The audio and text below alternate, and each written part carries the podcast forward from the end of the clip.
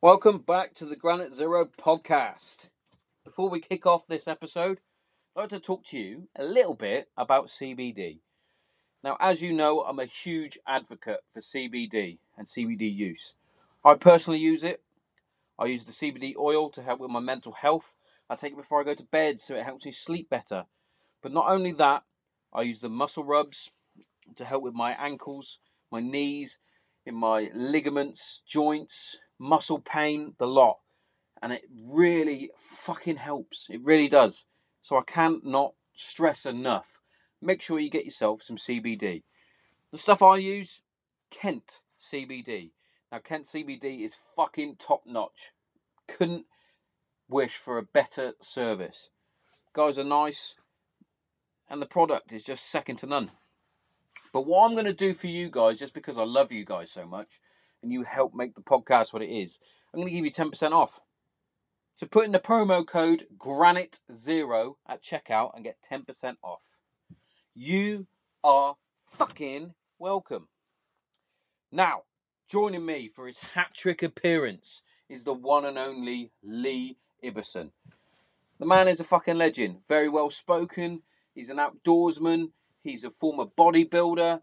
He's a rugby player. The man is just top notch. And not only that, he has fucking great thighs. Sexy motherfucker.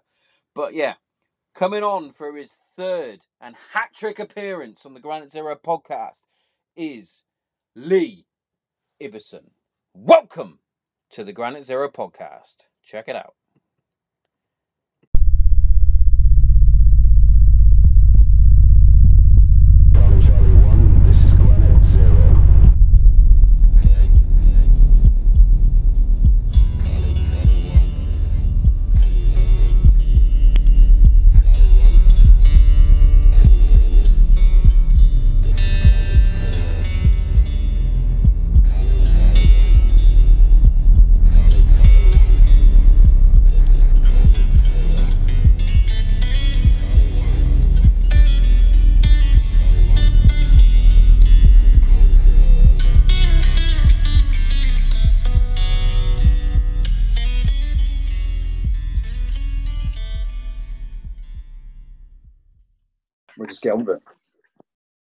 Recording in progress. Lee, welcome back to the Granite Zero podcast.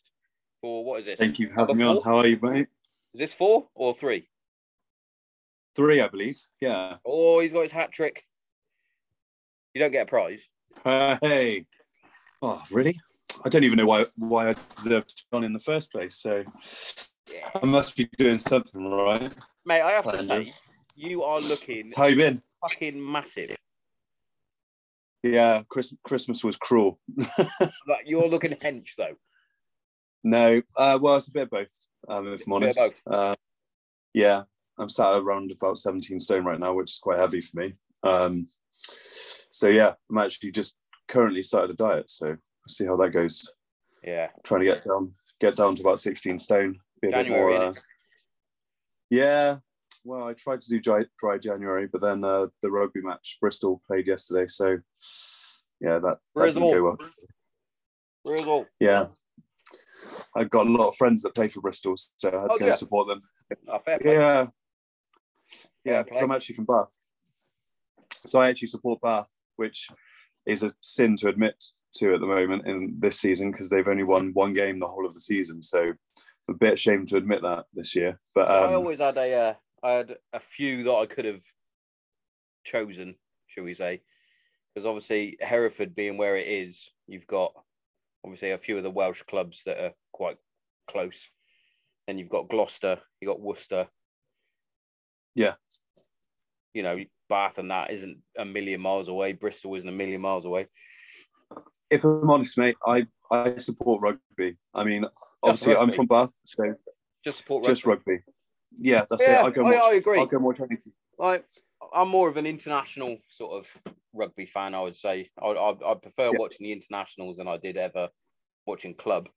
Um, I remember Yeah. the first proper game that I went to go and see was actually Northampton because we played Okay. um, we played Northampton schools in a game. Um, my, my school was a was a rugby school. We didn't have a football team. It was just rugby. And coming from a football family, it was like I want to play football. Tomo, you can get on the wing. Okay. That, that, that, that was before I put on some size. and I could actually sprint quite quick. Um, but yeah, we Well- played Northampton, and they uh, um, somehow the head of PE managed to get some tickets to the Northampton game, Northampton Saints. Can't remember who we played. It was a good game. Lovely.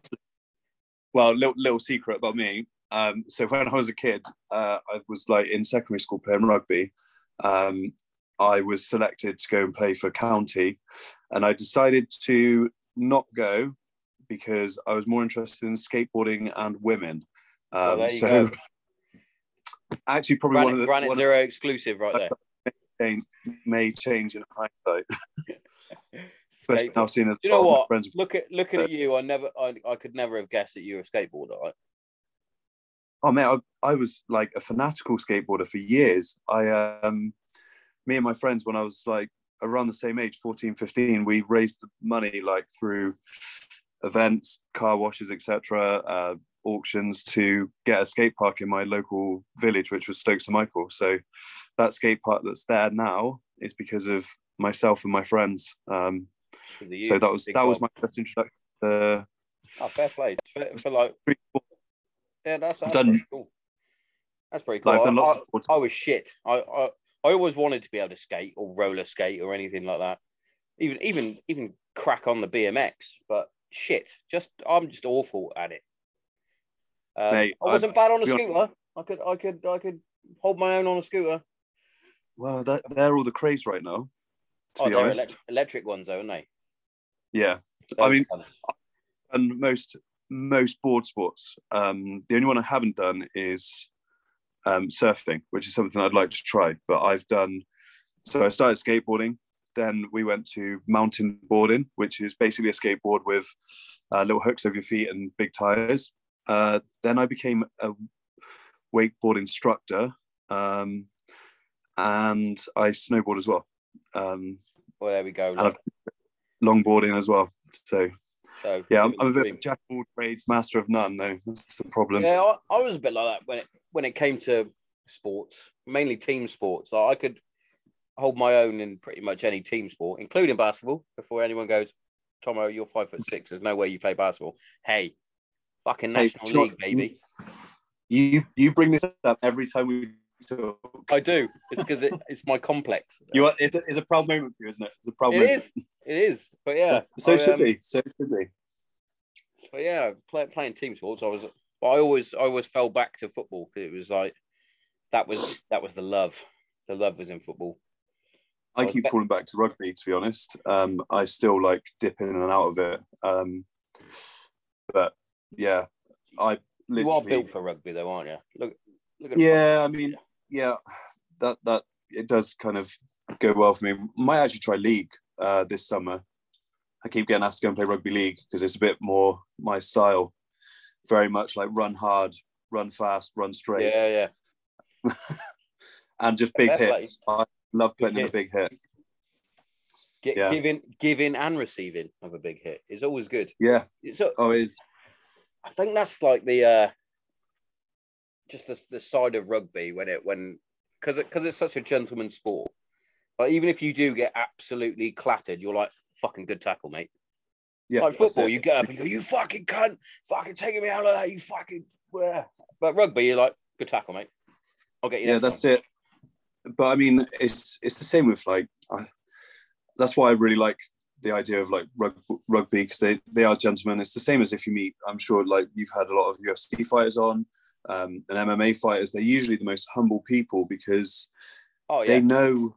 It's like Jordan Peterson, who I'm a massive fan of. He says that you need to be like a monster, but you need to know how to control it. You need to be have it under control, and that's exactly how I see that it should be. Because I've met plenty of like MMA fighters. Most of my friends that used to work for me on the doors, uh, borderline professional fighters, um, and we did some UFC events and stuff, and they're all really lovely because deep down they know they can Yeah. fuck you up easily.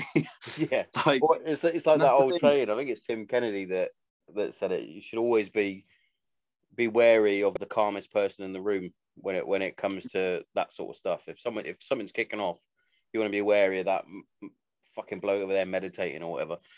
Yeah, exactly. do yeah. you, what do you make of that I mean- fucking geezer that's popping up on like McDojo and all that? Is it the Detroit tactical fucking bloke? Have I don't know. him? I've not, I've not noticed anything. Mate, Not heard anything. he he is giving out some awful advice when it comes to self-defense Oh, really? Well, there's Yeah. there's a lot of things like that, um, But- and but there's a lot of people that do that. like da- like It he's is saying- dangerous. Yeah. yeah he's like this is how you disarm a guy with a shotgun and he like will grab the barrel of the shotgun and fu- you're like what what are you doing you've just been shot Yeah. four times in in that drill fucking mouth. Mate, There's there's there's some there's some idiots online, uh, yeah there mean, is including us. Look at us. We're, we're oh yeah we're i'm, I'm the online. biggest idiot mate i'm the biggest idiot i've still got a chimp, mate. I'm- brain I'm a self self-professed uh, idiot and moron. Um, but yeah, there's a lot there's a lot of things where people like, but even if it is good advice, some people still want to bring it down. It's like oh yeah I've been told a lot about this. Um, I don't know if you follow a guy called Liver King. Um, i don't follow him there's many reasons why i don't Okay, I- well, if anyone who does, basically, he's got a phenomenal physique. He's a monster. He does very like uh, ancestral and primal sort of workouts and eats like raw meat and stuff. And people are just giving him loads of like jip and trying to bring him down. The way I look at it, right? Because a lot of them are saying, "Oh, he's you know he's not telling everyone he's on steroids or whatever." Which do you know what? He may be, right? But yeah yeah, yeah. my view on this is right the guy's got a phenomenal physique he like is trying to get people to do more healthy living more activity you know and he has some great workouts. He has some great ideas for workouts. Nutritionally i don't really listen to it because it's not something i'd ever do. But all the people that are going oh he's on loads of steroids he's on all this that when when you're that kind of polarizing character that he is he's going to have children and young lads looking up to him. It Yeah. would be irresponsible of him to be promoting the fact that if he did or does do anabolic steroids, you know, and this is the thing, like people are looking for a reason to bring this guy down. yeah Because they don't people don't so like good. success people don't like success Exactly. Um, and again, and yes, he, he has some far out there views in terms of his supplement use and, and whatnot. But you know, each to their own. I'm not a, I'm not a huge fan of him. Um, just because I don't like the fact that he talks about himself in the third person. That is yeah, that is one of the big there, things. there is that. There it's those that. little things that wind me up. It's like just just be, but also he's he's he's a brand now. He's he's doing it. That's that is He's- exactly my point. he's selling he's selling himself. Good for you. Good good for you. Also, Yeah, it's working. people know, don't realize, and you're you're you'll probably agree with me on this. If he is on steroids, also, so what if he is? He's not hurting anyone. Exactly. Like But you don't just you don't just inject yourself in the ass with some steroids and you get an almighty six pack like he's got, and No. and a fucking it head. takes work. Like hard work, mate.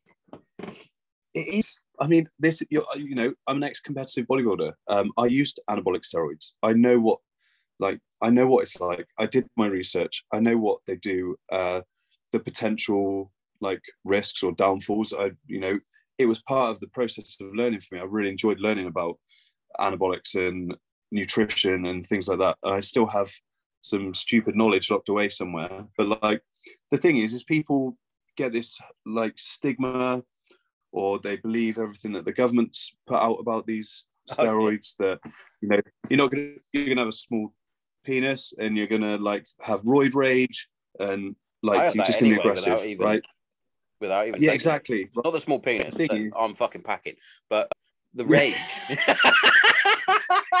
uh i mean there's plenty of people that told me that you are a big dick i don't know if they said you yeah, have oh, a big yeah, dick that's that's what it is. I am a big that. You got it. Spot on, um the thing is mate if if you've got an aggressive personality like i wouldn't suggest you take test because test is the what gives you your gur, gur and your like uh, masculine traits so why would you need to amplify it right but they were they were produced for athletes so i mean Yeah. they were you know, that's why scientists made it to help athletes like and people who think that people in the Olympics and that Mm. aren't using them in their off season, they're very mistaken. They're very naive. You know, I really hate the whole subject with Lance Armstrong. You know what a stud that guy is. I don't like. I you know I don't. What he did wasn't right, but But also, actually the, the thing with Lance, if anyone's actually watched the documentary, it's not like he was the only one doing it. mate, the, the they tested all of them, and it was like the person in seventeenth place Yeah. But fair was play the to first Lance. person to not be tested positive, right? He So I doesn't get- get, I enough get- credit. Number No, 17. Yeah. Like in 17th place, all the rest were doing exactly the same. And Yeah. that why winds me up because they just absolutely like hung him out to dry Yeah. and shot him down. Like It's, the guy's a stud, whether he it's, did a, it it's or a crazy one. I don't, I don't know if you if you're on the same sort of mindset as me on this, but I I don't mind them doing it because obviously they're not hurting anyone. They're all doing it. I, I know where you're going with this. and yeah. you and you wanna you want to see them break these fucking records. I want to see Usain Bolt's record get broken in 100 meters, okay. Yeah, I agree. like and powerlifting things like that. Not a problem. Yeah. not a problem. Fight sports, I know where you're going with this. different matter. Fight sports are a different matter.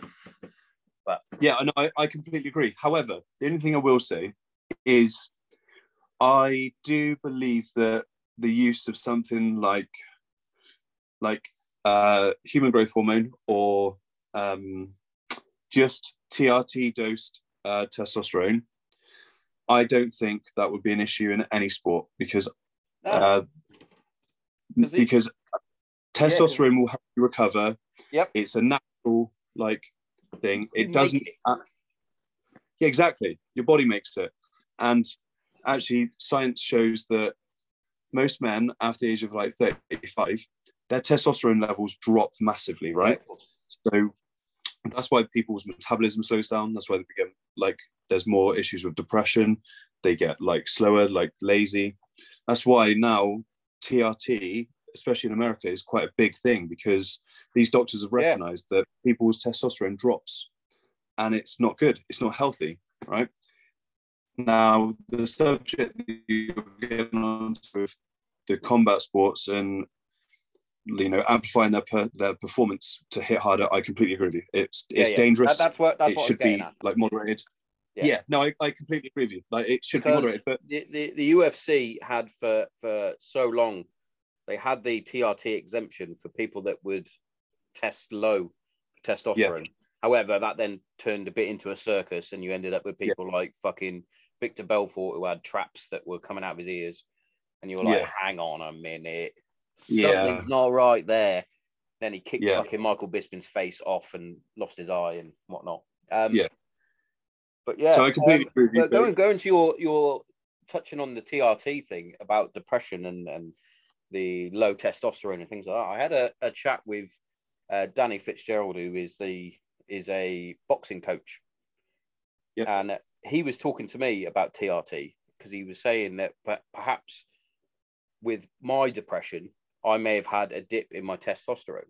He said I should have Yeah. um, possibly. This is this is another avenue that you can go down that not many people realize. Like I could have gone to the doctor and said, "Could you test my uh, testosterone to see if I'm producing enough?"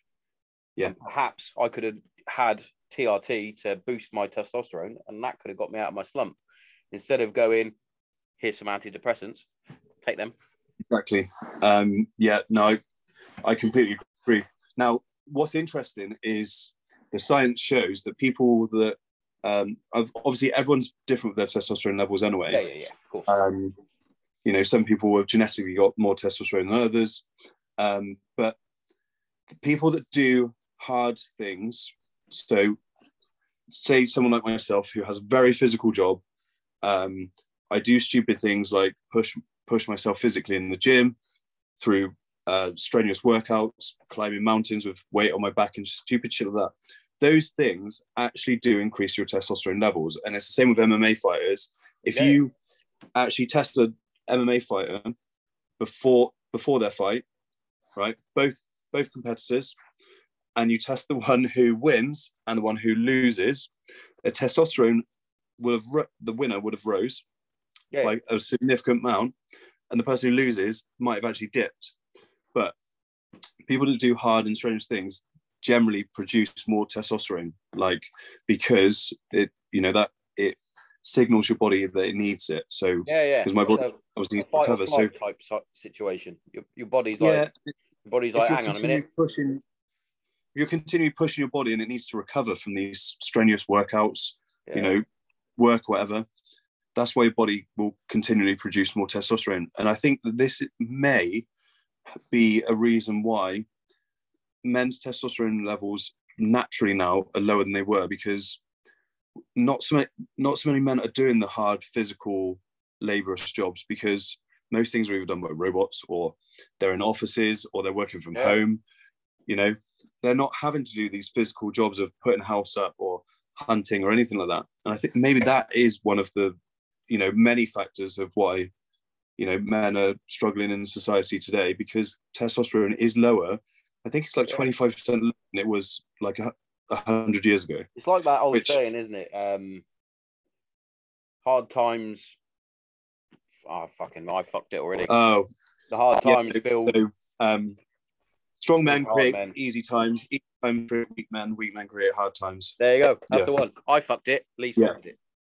yeah it's, it's one of my favorite sayings because i believe that we're in uh we're in hard times because we have um a plethora of you know weak uh a weak society i won't just say men um but i think yeah, you yeah. know on the whole hu- hum- humanity is is like one of the best and one of the worst times to be alive you know I agree. I agree. it's great because look at every i think it was like in 70 or 80 years ago not, not even 80 years ago we didn't even have freezers like and Yeah. look at where we are now we Yeah, have gone so people like myself that are kids from the 80s you know we say that we live in the best age because we got to see a little bit of you know the old Yeah, we old got. We, yeah, I agree. and now we're seeing we're seeing where we're going. I mean, not that I necessarily agree with a lot of things of where we're going, but it is a great time to realize like the medical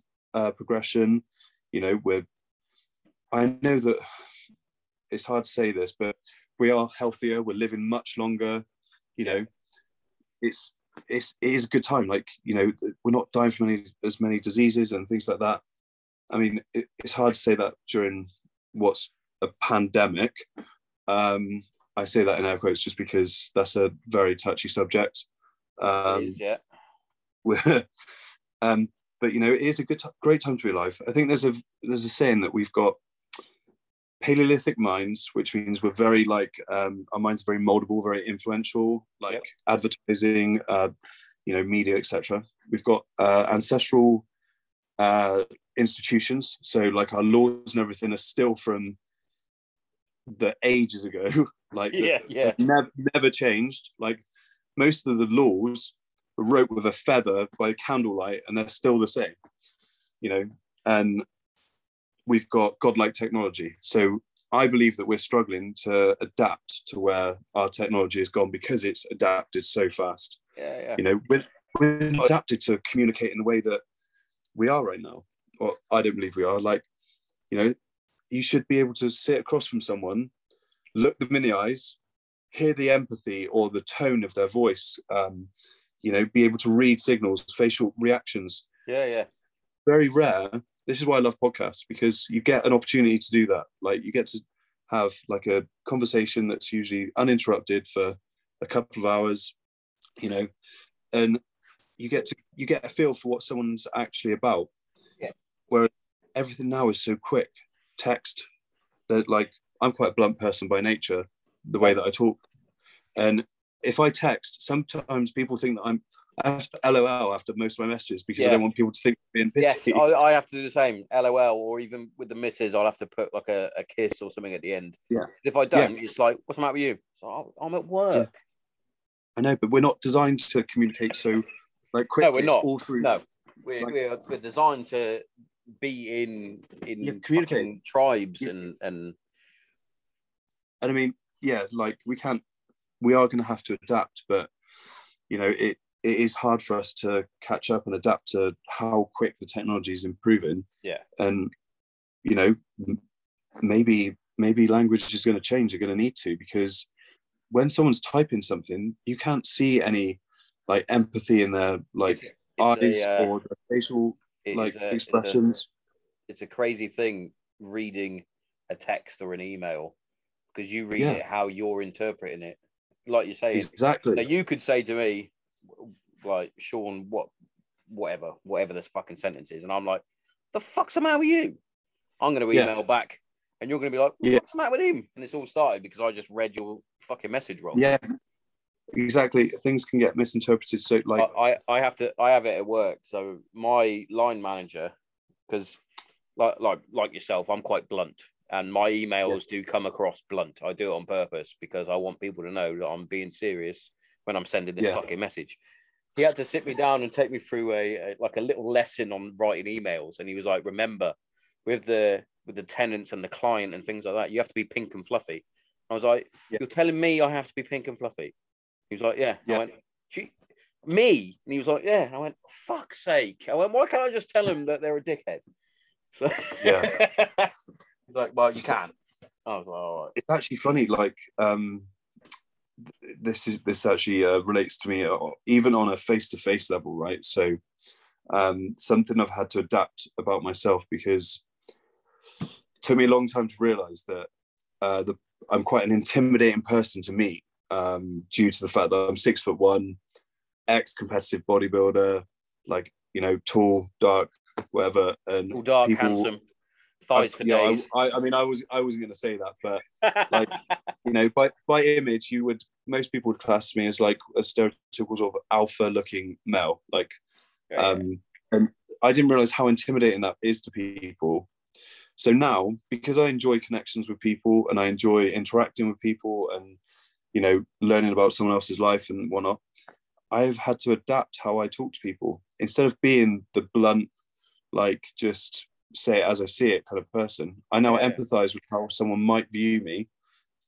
So I now am quite submissive uh, when I meet people to make them feel comfortable, so they don't see that I'm because most people that see me think like I think gonna think it's a d- like you know or he's a threat because we're we're designed to like yeah, yeah. like as a, you and I both men we look at another man we straight away look at him as if is he going to be a threat right? It's the same for everyone. And that's why now because I enjoy these interactions I have to adapt how I am because of the fact that I'm you know a bigger guy and it's I don't want people to see me as a threat or I'm going to be a dick. I want them to feel comfortable so that we can actually interact uh, email. You know they can't hear the empathy or the understanding or the Yeah, like yeah. you know the compassion within like the words that i'm saying to try and talk to someone it's it is very difficult um i i really struggle with uh like even writing things on social media I'm i try and be very careful of how i word things because i can sound so blunt that people think that i'm just being aggressive or Yeah. whatnot so Yeah. it's interesting like it's um, i'm sure you've come across it You know, I, I, I get that. Obviously, I don't have the intimidating stature as what you do. So Yeah. I'm I'm a battle dwarf, so I don't. I don't actually, I don't saying that. I don't even know if I'm allowed to say dwarf. Is dwarf allowed these days? I, I, they, I- you know what i have no idea what you're allowed to say and what you're not allowed to say Yeah. Um, not that we care here on the Granite Zero podcast, but um, No, no, but we also don't want to upset people. no, we also don't want to upset people, um, especially those that are close to my height. Um, but yeah, um, so I've, I've always been in in terms of meeting new people. I'm more of a I'm quite an introvert. Most people don't believe me when I say that. They're like, "Fuck off." Yeah. And it's like, well, no, I am. Until you know, until you know me, I don't really come out of my shell. Like first, when I first started the podcast, it was hard to. I used to get all fucking all, all sorts of anxiety going on. Like before I'd Yeah. come down to the shed and go, right, let's finally have a chat, press record. Before I'd be I'd be pacing in the house, I'd be getting like worked up. She's like, and the missus is like, what are you doing? It's like, oh, I don't know if it's going to go well. I don't know if I'm going to come out my shell. But now I'm sort of more relaxed because I've done it. I've done well. This will be 126. Well, congratulations to you for that. That's impressive. Thank you very much. Um, but, but, yeah, okay, I've always I've always been quite quite shy in terms of meeting new people. Like when I went on the Inner Armour course, I was quite in my shell. I'd be on my phone, just flicking through Instagram for no reason. I'd already been through like I already completed Instagram, but I'll still Yeah. still fucking scroll through. It's like I don't want these other fucking military blokes to come and have a chat with me because it's like these there's like one bloke with a fucking MBE that led the charge in fucking Iraq in 03 and all this and I'm like oh they've they've done bits and I'm sort of soppy bollocks over here that's got fucking depression and etc But do you know what? Is, is that and that is in your own head. yes right? So- exactly exactly this this is the thing and actually that's the same as how i was i was like i would not make an effort with someone unless they made an effort with me or i wouldn't really like be forthcoming in a conversation um, until my uh, friendships or my opportunity for friendships or even just conversations. Yeah, yeah. because but it was my issue. And if i now that i know that i enjoy these conversations it's something that i had to change. Yeah. and you know and i was exactly the same as you. Like i was introverted. It's like even now like i don't want to be center of attention. Um like which i know seems very strange for someone that has instagram like i do and whatnot like i don't want to be Yeah. the I pref- I want all the people around me to be successful. I want to help the people around me to be better, and that's actually why I believe that like that's how I believe a leader should be. I believe that if you want to be a leader of a team or anything like that, then success shouldn't be what you're looking for for yourself.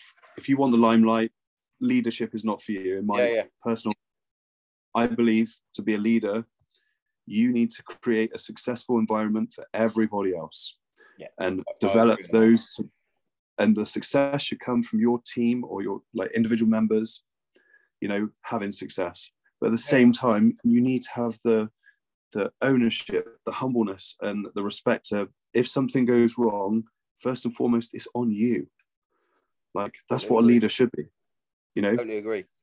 I, I do it at work. I, I, I actively want my officers to be the best that they can be around me. Yeah.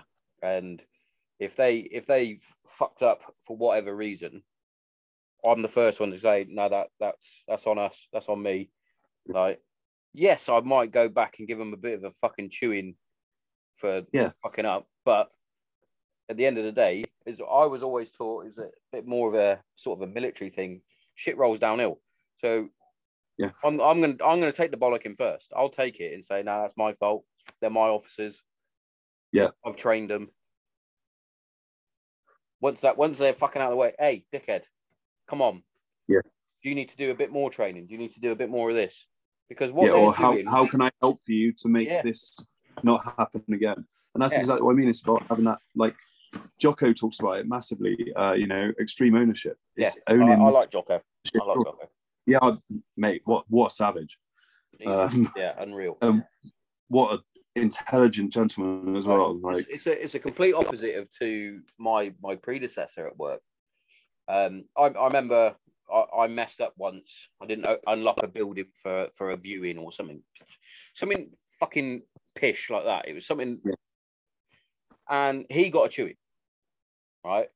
But instead of him taking the chewing and then calling me in and saying what happened, how can we Yeah. move on from this and so it doesn't happen again, he told me that I had to phone the person up, apologize, and say it was me.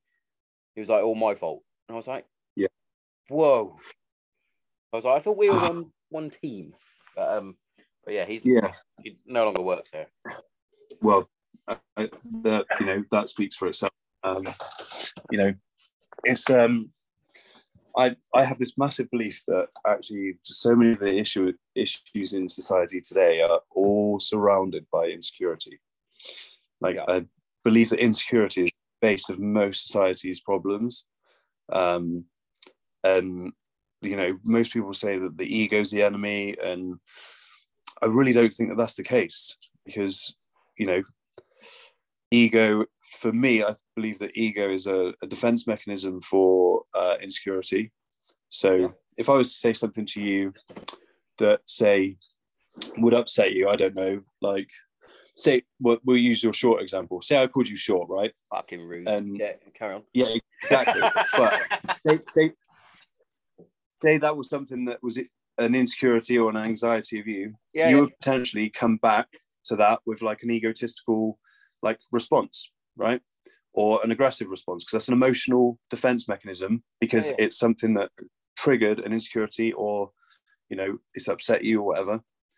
Which if I was to do that, it's actually a reflection of the person I am because as someone that now is very like happy and content with the person I am, I have no reason to put anyone else down. I mean, if you do something stupid, I'll tell you the truth.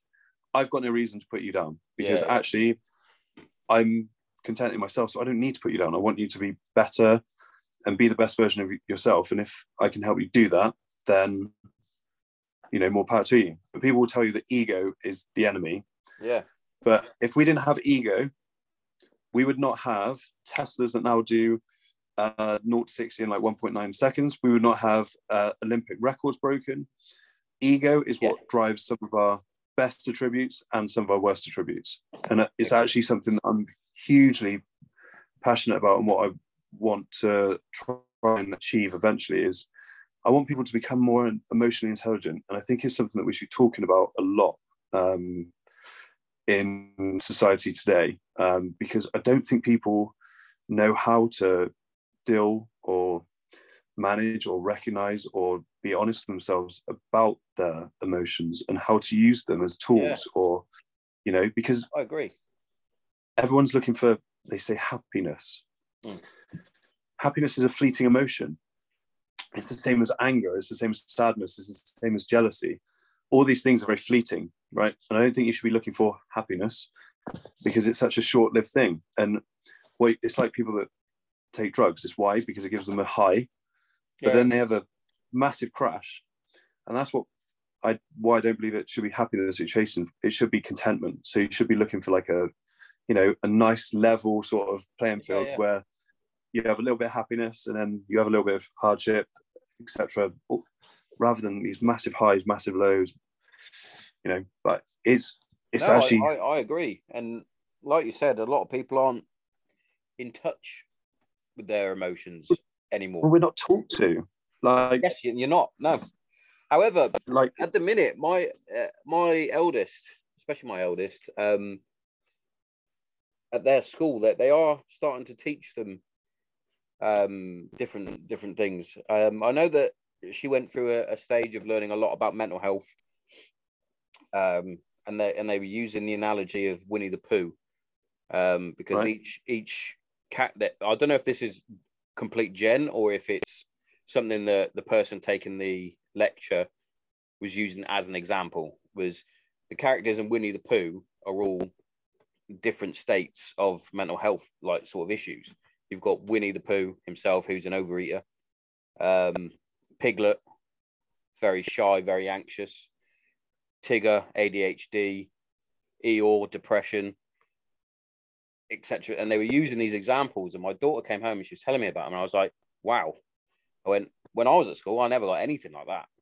I was like, I'm Yeah. actually quite happy that they're doing that. That's one of the things that eventually, whether it's this year, next year, the year after, I want to start getting into more going into schools and started doing different lectures. I saw uh, a friend of mine, Matt Creel, who is the uh, CEO of Tidy Butt, which is a mental health charity in Wales. I've actually got Reese Thomas, who's his counterpart, coming on the show on Tuesday, and they go into schools, um, and it's like that's where we need to start is in in schools, teaching teaching Exa- kids. exact- exactly what I'm trying to um, establish on how I'm going to do it myself. It's something that I'm extremely passionate about is how to get into schools and do these discussions on Yeah, yeah. emotional I- intelligence, Totally self self awareness, because I think, like I said earlier, like we're not adapting as well as we think to like you know the stupid, insane speed that technology is growing. You know, and it is having a massive detrimental. and like you said as well, everything is is quick now as well. Like Yeah. even even down to the things that we're watching, kids are watching, TikTok, Reels, Shorts on on YouTube. They're all like thirty seconds long, and it's like, oh, that's cool. Next one, oh, it's a Yeah. girl shaking her ass. Ah, cool. Yeah, it is, and that. it's attention span. They've gone from taking photos on Instagram to now TikToking dance moves. Yeah, and it's you know it's Yeah, It's a very strange, Here's one it's a you. very strange time. Here's one for you. I don't know if you if you know this. If you watch a movie, Yeah. and the way movies now will will take, for example, Spider Man or the Avengers or something like that. Yeah. Each frame is literally four seconds.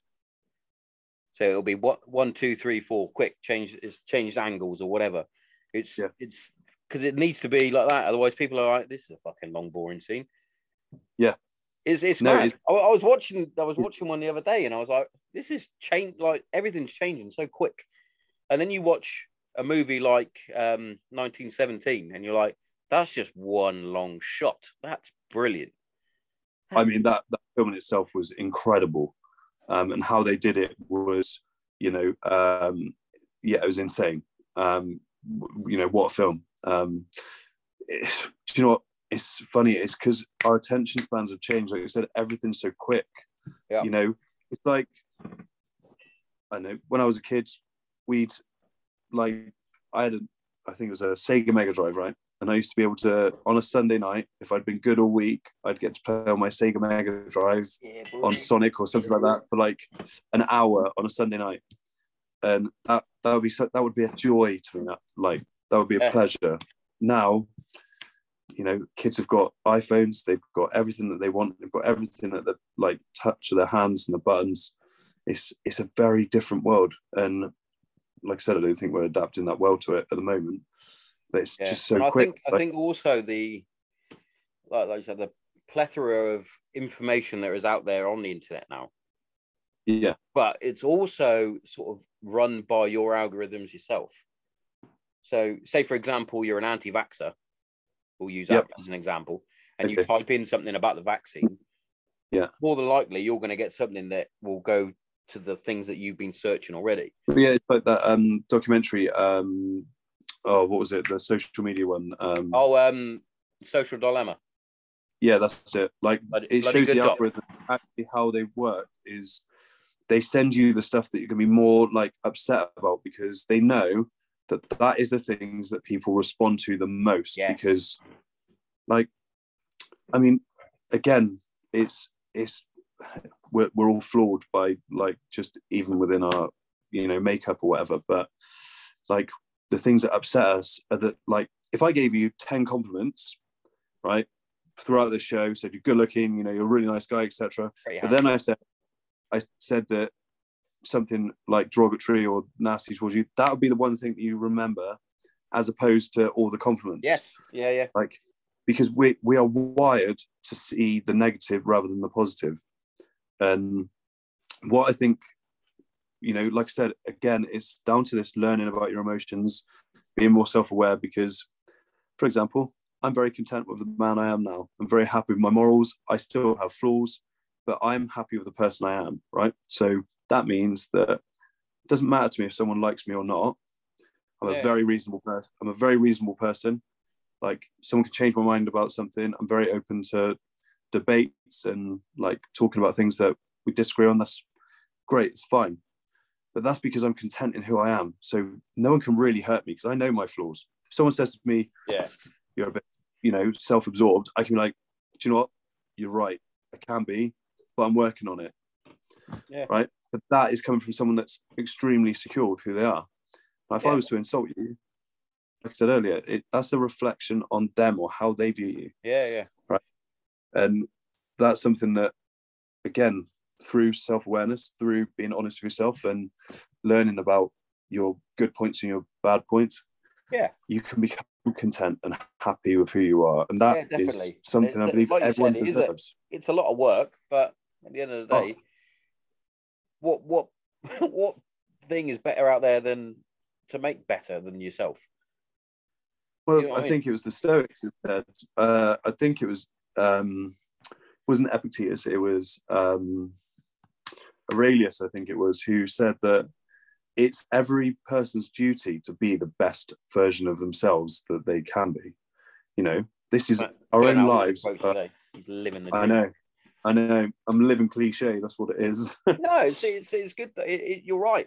You're right. Like it took me ages to like not read comments, not engage with other trolls, not not look for things that annoy me on Instagram because they do. There's so much stuff that annoys me. Um, I think one of the things that I like. Do you think that The Rock ever sits down and reads his comments? Oh no, Like- definitely not. Exactly. Why?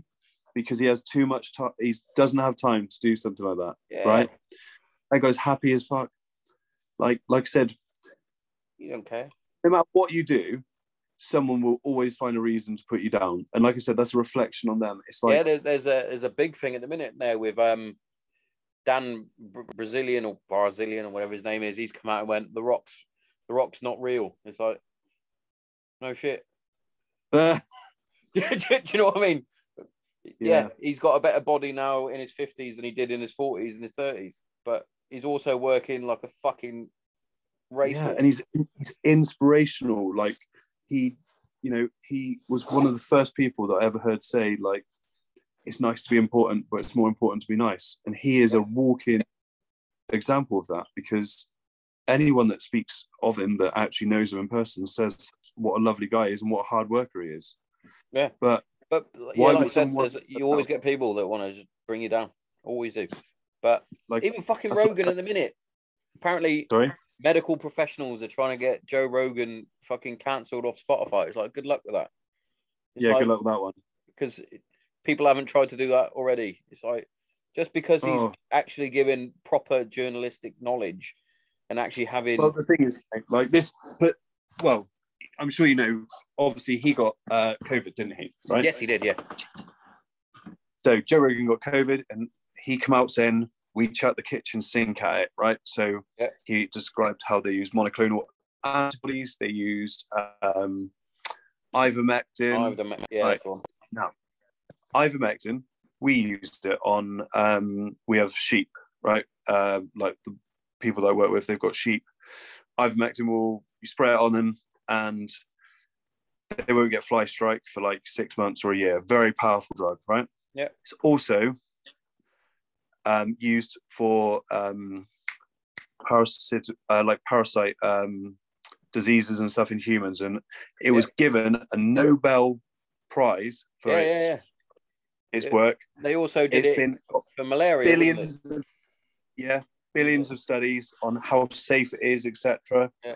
CNN reported saying that Joe Rogan takes horse tranquilizer for COVID.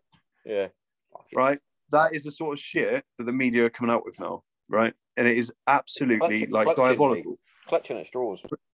Again, like we said, we're, we're all wired to look at the negative. Why do you think all the headlines are, you know, negative? Like, do you know what I've said? I think I said this to you last time. The media doesn't give you the, you know, the full story. It's for clickbait because Yeah, now yeah. We can get information so quick. Twitter's usually quicker than the news, so Yep. you can find out something on Twitter almost instantly, or someone's videoed it and uploaded it, and it goes viral. So the news isn't so significant I've, like it I've- used to be. I've generally stopped listening to the news or stopped watching the news, like for the last. I don't know, I couldn't even tell you when. Like, the thing is, the, the media's owned. It's owned by like billionaires. Like, so it's not like it's not objective. yeah, Um, exactly. Like, that's they're what, not that's just why they don't you- like Rogan. no, they're, they're not giving you the facts. They are giving you what they've been told to say, or Yeah. you know, they're giving you a version or an angle. Like it can be even political or whatever. Like they're not just giving you the facts, and they're giving you the the worst story and headlines. Like I don't care who Kim Kardashian's fucking. I don't care which Love Island stars like cheated on someone or anything like that. I want to know something good. I want to know like about the scientists that have developed, uh, you know, vaccine that cures something. Like, I want to know good information, not Yeah. useless garbage or fake fake stuff. It's like this whole pandemic is just been uh, just insurmountable about amount of misinformation, scaremongering, and it's just brainwashing people to be so divided. Yeah. You know, But that's what Like, they also want is is for people to be divided because obviously, like you said, people will then go into that mode. Oh, I'm part of the vaccine tribe. I now no longer like anti-vaxxers. Well, the thing is, mate, like never in the history of pandemics have we ever been forced to take something. No, correct, Right. Correct. like have our liberties taken away from us to take a drug that we don't have that has been like fast tracked through all the usual requirements? Yep. um and you know i'm not an anti-vaxxer right? I'm not. I haven't been vaccinated. Um my reasons are i don't think i need it. I had covid. I got over covid very quickly. Um I believe I only had COVID because I didn't sleep for three days because I was on a massive party weekend. um, oi! my my girlfriend had come in contact with someone who had COVID, and we both got it. Um, I was ill for uh, like literally a couple of days, Yeah. heat sweats, very fatigued, and then I was over it. Right now, the science shows that what if you've had COVID, the antibodies are like Yep. think it's like 13 times stronger than any of the vaccines Yep. and the booster. correct. So why would I then need to take the vaccine? Now, Exactly. if the vaccine was proven to stop transmission to other people, I would completely understand and I would take it for the sake of other people, right? Now, there is proof that it slows down transmission for a couple of weeks, but that's it. If you're vaccinated or if you're unvaccinated, it's still you're still equally as likely to Yeah. transmit COVID, right? So, like I said, if you want to get the vaccine, that's entirely your choice. I have no That- qualms that's, about it. that's the big thing. What you just said there. If you don't It's want to your take the vaccine, choice. I also don't have any like qualms about it. Entirely your choice. What I don't agree with is when people like. Well, again, it's down to how the media's presented it and how they've made us so divisive and I, I agree. how they've told people like they people are scared of each other Yeah. you know and they get angry like you know some poor you know family that has listened to the media and thinks that masks and being vaccinated is the only way that you're going to be safe see someone like myself and i let them know that i'm not vaccinated they're going to be angry because they're thinking Yeah. That thinking, i'm going to be is this guy? putting other people at risk You're putting everyone at risk. It's all I'm- your fault. People like exactly you. But Exactly. yeah, I, I totally agree, Lee, on that. Like I, I've had the vaccine, but I haven't had COVID. I'm I'm two years undefeated. Um, so I'm I'm Good for you, I'm fucking living the dream. But I got it. Uh, me and my missus had a chat about it. I was like, I'm not 100 percent sure on it, but Yep. I'm willing to take it. Um, I haven't had it, so if it stops me from getting it, all good. But if I was like you, for example, who had had it, and I've listened to the doctors that have been on Joe Rogan, I've done research, I know that the antibodies are far better if you've had it. Yep. Then. I wouldn't. Have, I wouldn't have had it. For example, they were saying that they're going to start doing it for kids and whatnot. I went, well, my eldest isn't has it. Jess isn't having it. She was like, why not? I went, her antibodies are fucking incredible. She went, why? I went, she's had the fucking COVID. She's had it. Yeah. Um, but yeah, like I've, I've had this- um, a, a close friend of mine. Um, she's she's an anti-vaxer for it, but she's also sort of I'm an R in. I was like, well, it's your decision. I was like, it's nothing I'm going to say is going to change your mind because you don't want it. I went, That's your decision. When you're still my mate, I went, I'm not going to like stop you coming around because you haven't had a fucking vaccine. You know what? It's really sad. Um, my uh, some of our friends uh, were uninvited to weddings because they weren't vaccinated. Yeah, like, and they were like, family members, and I think it's really upsetting that people are doing that. And you know, like like we said, like we said, I don't care if you're vaccinated or not. Like it's entirely up to you, and that's how it should be. I can understand why people are so upset and scared because of how they've portrayed it in the media. Yeah, yeah, I, I agree. My my missus is fucking petrified of it. Even now, Yeah. like she's like she'll she's had a bit of a bit of a cold recently. She's like, oh, I better test. It's like when would Yeah. you have ever done that before? I know we sort of kind of have to now, just in case you're spreading The it. way- like you're The way I see it, If you're unwell, fucking stay at home and be unwell. Yeah, the way I see it is like how often how how often do we test for the flu? Right? Yeah. The flu kills like thousands of people a year, including children. Right? Apart If you tested 2020, people wasn't it? Yeah. Two- 2020 was none apparently. yeah, there, there was zero, absolutely none. We've, I mean, we've absolutely like smashed the common cold, flu, cancer, like those are things like you know gone. This th- we should celebrate it. Um, but you know, if you tested any given year before this pandemic, right, Yeah, yeah. for people with the flu, you would have probably tens of thousands of cases because there'll be some people that have got it and are fine. There'll be some people that have got it and are a bit ill. There'll be some people that get really ill from it, and there'll be some people that die from it. But like that's no different than COVID. If you're going to go and test everyone, if you're exactly. testing people willy nilly, you're going to see a rise in cases. You're going to see a huge amount of numbers because this virus, we know now that it is equally like it's very transmissible. It's like it's it spreads very easily. You know, and, and and what- mutates so fast. so fast. Like, what is the newest one? Like moronic with Omicron, but it's an anagram for moronic. Like, I fucking love that. It's fuck. It's so funny, right? One funny thing that I find hilarious is if I had said six months ago or eight months ago that I believe this virus came from a lab, right? If I said that, I would be called a conspiracy theorist. Yeah. I would be called crazy. I'd probably be silenced on social media.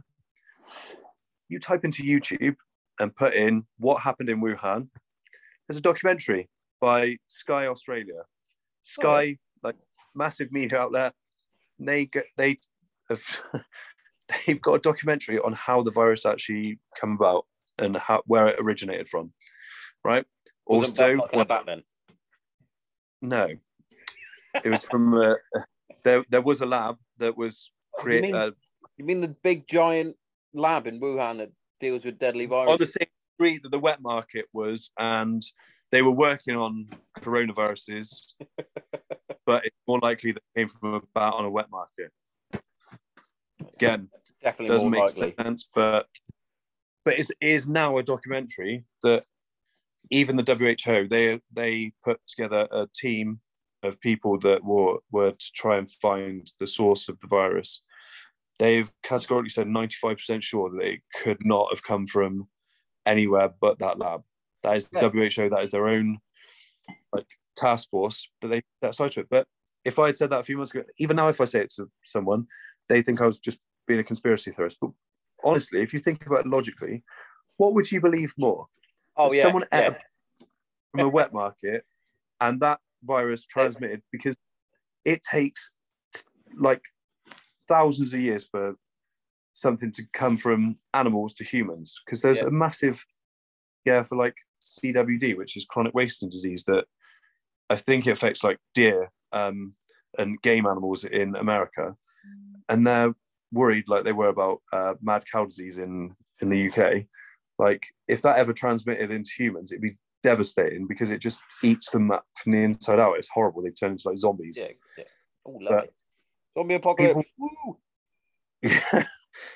oh I yeah I But quite like yeah, it, it's it's mad though because they with that wet market, it's like, hang on, yeah, it's fucking disgusting. It is disgusting. There's fucking rats and bats and all sorts in cages and whatnot. Yes, viruses and diseases probably could spread quite easily, Yeah. but also that's been there for forever. Yeah. And on the same street there is a lab a four lab. It's, it's like they turned up and went, they were walking through. Where's this fucking virus come from? Oh, we'll ignore that. I will leave- massive, we'll, we'll ignore that massive lab that says deadly viruses like on the door. That fucking I will. that that what- fucking bat stall. Fucking that's where it came from. Yeah. I will leave you to watch the documentary to to find out the facts, and it's Lo- I love a documentary. very interesting. It's very interesting. Um, you know, again, can't completely trust everything because, you know, uh, unfortunately, most people now they don't read past the headline. They don't question anything. Um, you know, if they just see a meme or something on social media and take Love it as gospel. I, lo- I love a meme. I do love a meme, but no fact checks anything. Like this whole pandemic, if you actually looked on the government website, like you know the ONS government website for the amount of deaths over like the last ten years, it would just it would make you think differently to the whole pandemic if you just went on their website and looked through the Yeah. numbers. It's But people do not want to read past the headline. They want their fucking They- information quick. yeah, They want they want read. They want a quick fix. It's like they want like anyone within the fitness industry is like abs in six weeks, or you know, everyone wants a quick fix or a pill Yeah, or yeah, something. yeah. Like I, I agree with that You know- one as well. this, this like we were the before we digressed onto this. This is the subject that we got into. It's like we are now so like spoiled with things like I don't watch TV anymore. Really, why No. not? Because I don't want to see a fucking advert, right? Because I watch Netflix because I have uninterrupted TV. I'll go and watch a series where I can watch the whole episode with no interruptions because I am spoiled. Because if I want to watch more than one, I'll watch more than one. yeah, exactly. But you know, we're we're impatient because of that. I will not watch a TV program now. I, Whereas- I, yeah, even That- to that point, I I literally got the premium Spotify because I didn't want fucking adverts. Oh yeah, I I'm mean that's one of the best things that you could ever buy though for music. Like I Oh yeah, best month I spend.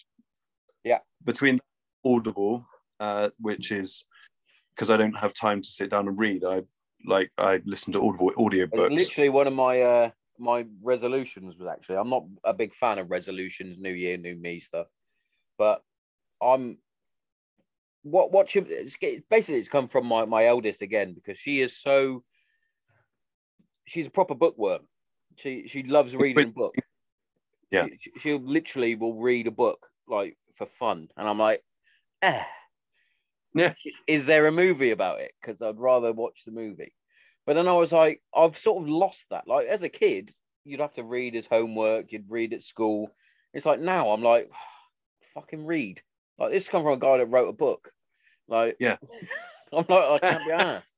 I can't be asked to But I- read. But I've started to, and as controversial as he is, and as hated in some circles as he is, I'm reading Ant Middleton's new book, his mindset one. And I'm like, there's some fucking decent stuff in here. Yes, he bangs on about military stuff a bit too much at the beginning, but I'm like, it, some certain things that he says about building a, a, a better Hey. mindset and and go and there was a little there's a bit I should have brought it down with me. There's a bit about anxiety that you had as a kid because you always think that that race is the last race that you're going to have, and if you've not done well in it and you've lost it, it's the end of the world. Yeah. and it and it goes on like how to deal with that sort of thing. And I had to I literally read that to my eldest the other day because she was getting um worked up that she's got her SATs coming up. She's starting to flap a bit because anytime you say there's a test, her anxiety goes through the fucking roof. yeah. And I was trying to calm her down, like take small steps. You take the steps that you can see in front of you. Don't go too far ahead because then you get lost. And she's like, "Oh, oh, go okay." And I, I read her that passage, and she was like, "Oh, that sort of makes sense." I was like, "Yeah, fucking Well, does." I'm um Ant Middleton uh, is someone I've read. I've just literally his. Uh, I pre-ordered that book that you're talking about. Is sat in my audio library to listen to. I haven't yet because I don't have time. Like I said, I don't have time to sit and read. So, and I in, I ingest uh, audio much better than Yes, I do. If, I, if I'm honest, I'll probably Yeah. be better off getting um, Audible, yeah. I mean, it's, it's fantastic because I can I can go through books while I'm work, at work, which is you know great. And I think I I'm the same as you really. I don't really agree with, or not. I don't agree with. I'm not a big big fan of New Year's like resolutions, right? Yeah. I always I well, I usually have like one or two which are like fundamental to the person I am. So Yeah, yeah. it's like th- this year i'm back to being because i had a bit of a bad year last year like i wasn't very uh, productive or Yeah, yeah. I've done, Like- well, I didn't. We didn't really um yeah speak much, and I was like, so I think I sent you a message. I was like, "Is everything all right?" I haven't really yeah no i, I mean in uh, we, we can talk we can, can talk about that in a minute like for sure like i'm happy to you know explain that I, I had a bit of a tough year um but this year my resolutions were literally like to be the one is my fundamental rule is to try and be the best version of me I can be. Um, and the second was that I want to build a better life for what I now class as my family, which is because obviously I don't know if you've, You've seen, but or you have You've seen. probably- me and me and my missus have just got a puppy, and he's Yeah, my you fucking work. um, so I like that gave me a completely different view, and I wanted to build like a better like standard of life for all of us. Um, yeah, yeah. you know, which whereas before I was quite um, self-absorbed in the sense that like I was always chasing my hobbies and what I wanted to do, and Yeah. you know, like I'm still going to do that, but I'm also going to incorporate the fact that I now have her and my, you know, my little boy, my dog to your boy, mate. like look after as well. You've got the dog of mischief. He is the dog of mischief. He really is. He's fucking brilliant, mate. Also taken over the handsome title in this household because he is one handsome little bugger. That he is a handsome pup, mate. He's lovely. As soon as I saw that Yeah. you had it, I was like, "Oh, he's he's mega. What a mega dog." Yeah. Yeah, he's lush, mate. He's he's um he uh he's de- he put he can put a smile on your face at any point. I mean, he can piss you off too because he pisses he like he's pissed on. Yeah, but I'm sure he does So- piss you off, but then he'll probably give you that look, and you're like, "I can't stay mad at you." Yeah, No, that is exactly like my, right, uh, in in terms of animal to human ratio. That's like my my youngest. So Yeah. my youngest has got the world's biggest eyes. Like I literally call, I call her Puss in Boots at times because like if she wants something or she's in trouble, I always say to my, my missus when I can't look at her because she'll make her eyes ginormous and then I'm fucking Mr. Softy. Yeah. Like, oh, it's just it's okay. Yeah. yeah, it's but, yeah. okay. I'm I'm excited to say I'm a massive softie. Um, Oh, we So, yeah, that's- this, that's we? my we're, we're we're chick flick men. Love a chick flick. Yeah. Oh, I love a chick flick. Um, but going back to Ant Middleton, I've read all of his books, um, and him and I have a very, very similar sort of uh, mindset and outlook on a lot of things. Um, I do believe that his ego uh, uh, is slightly more board, borderline arrogant at times, but if I'm honest, he's also like a lot of the times he's just talking factually, and what he has achieved and Yeah. what he has done is I- I truly, agree. Truly fucking impressive. And yes, he's also made mistakes, and he owns them. If you go back and read his uh, his first book and his second book, I genuinely would recommend everyone to read those two, because, like I said, he basically him. I think it was his first one. Um, like I said, him and I have a very similar mindset. Uh, we align on a lot of the way that we think, or like the way that like we are. Um, and he actually put things like it was not. It was reassuring to hear that the thought things that I thought myself were something that he thought as well. So I wasn't sort of like just thinking bollocks. You know what I mean? It was sort of. But what what a guy, um, you know, and again, like we said earlier, it doesn't matter how good you are, someone always try and put you down. Um, yeah, yeah. He's a perfect example of that because yeah, he, he's made some mistakes. He hit a copper, like, and he he admits it, and he he did his time, and he suffered for it, and you know, I I commend a guy like that. You know, we we all have those times. Like I said, like on the most part, I'm a. If you talk to any of my friends, I'm a pretty, I'm, a, I'm an okay guy. I'm pretty like decent, I'm pretty loyal, pretty reliable. You know, I'll always try and help wherever I can, um, whether you're a friend or not. But last year, I wasn't 100% me. Like I, a lot of things sort of happened uh, that caused me to lose of like my confidence and my desire to chase things. Um, and I just became a like a lesser version of myself. And I did some things that um, were not uh, reminiscent of who I am normally. So I was like unreliable to people that I would never really let down. Um, not in like a really bad way, just lazy. I was lazy for a year. Like I didn't train as much. I didn't work as much. Um, you know, I was not the best version of myself. Um, and it wasn't so much I struggled. It wasn't like mental health issues. I just had a, a, a, like like you said, shit rolls downhill. I had a lot of shit things happen consistently for a long period of time that caused a lot like me to use es- methods of escapism or try to resolve issues by um yeah escapism or like trying to be very social like i spent a lot of my time like socializing and like having c- communicating with people and that was what i enjoyed doing rather than chasing my goals or being concerned with like myself if you know what i mean Yeah. I have this I have this like this quality um which is probably a positive thing and a negative thing there are times when I can put other people in front of myself and when I do that it can become detrimental to me yes. like and I don't recognize it that is one of my massive faults I don't recognize it until usually till it's too late Yep. um, my uh, my, when my I'm wife my is best- exactly the same. when I'm at my best is when I'm focusing on me, because when I'm at my best, actually, that then encourages the other people around me to be better. Yeah. Um, and actually, that's when I can be more helpful to them by being by being me, as opposed to me trying to help other people actively. So my, Um, my my missus is is very much like that, and she doesn't take what I say on board uh, in terms of similar to you. Work on yourself, and then everything else will sort of fall into place. She Yeah. she very much likes to. She, she's a she's a mother. That's the best way to Yeah. to, to describe it. Yeah. Not only is she a mother to my kids, but to other people. She's always the first person that anyone with any fucking dramas, they'll go, "Oh, Kate will help me."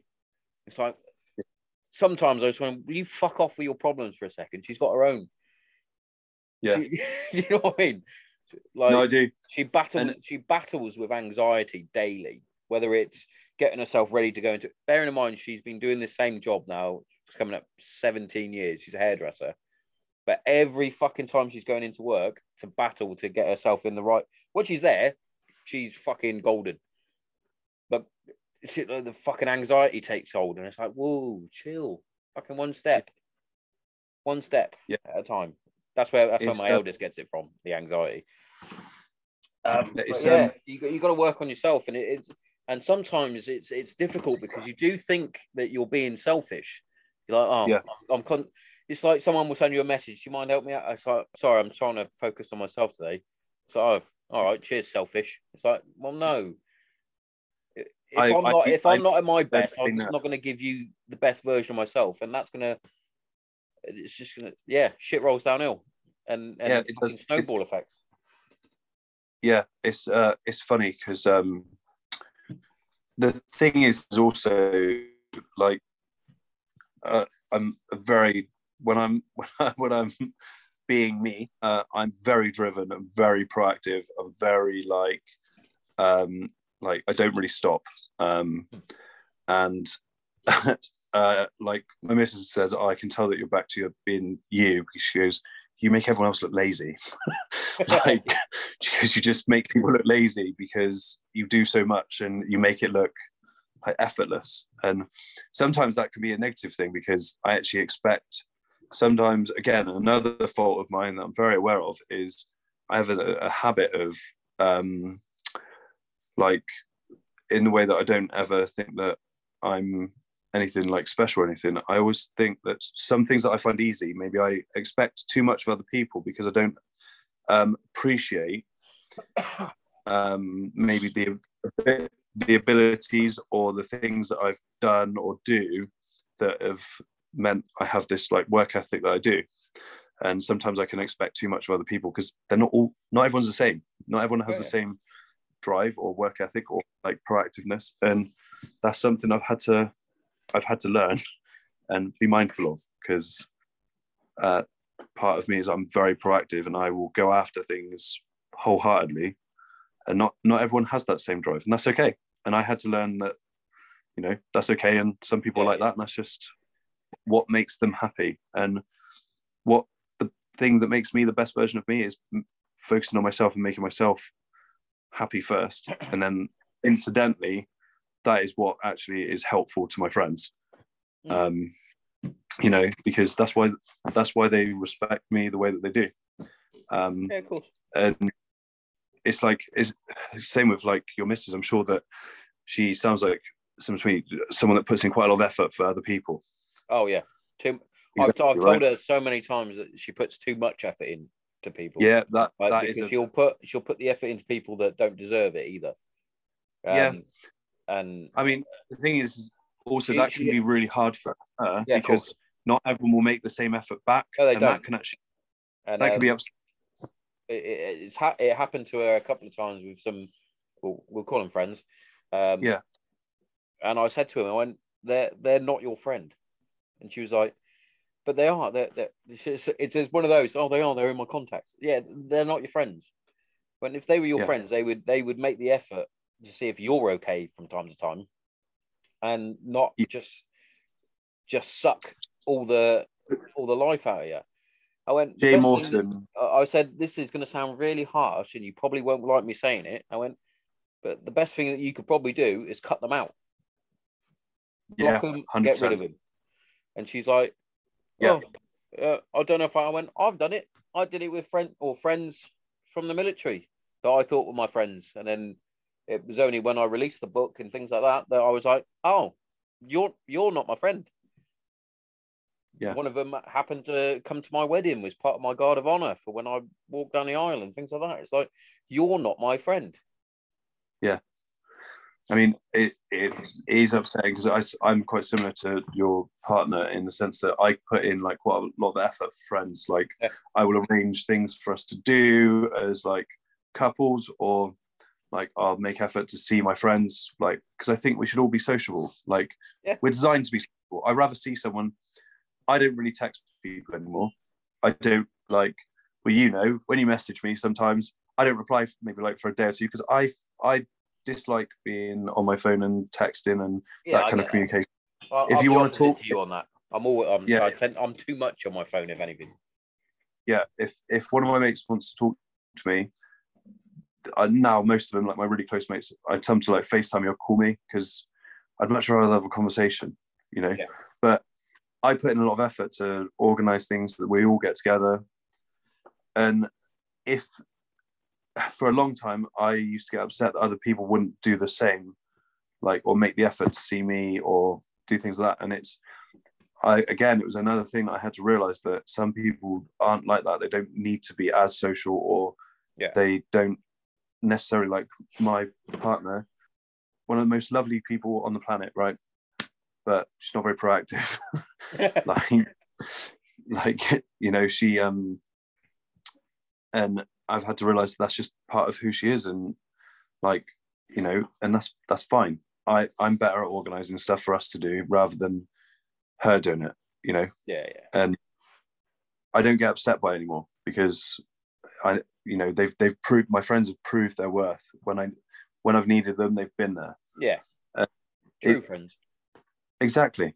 And you've got to be honest with your friends. Like, I think I see like friendships and relationships. You know, I've been with my partner three and a half, four years. I don't know. I it's been long enough that I just can't remember. Um, yeah.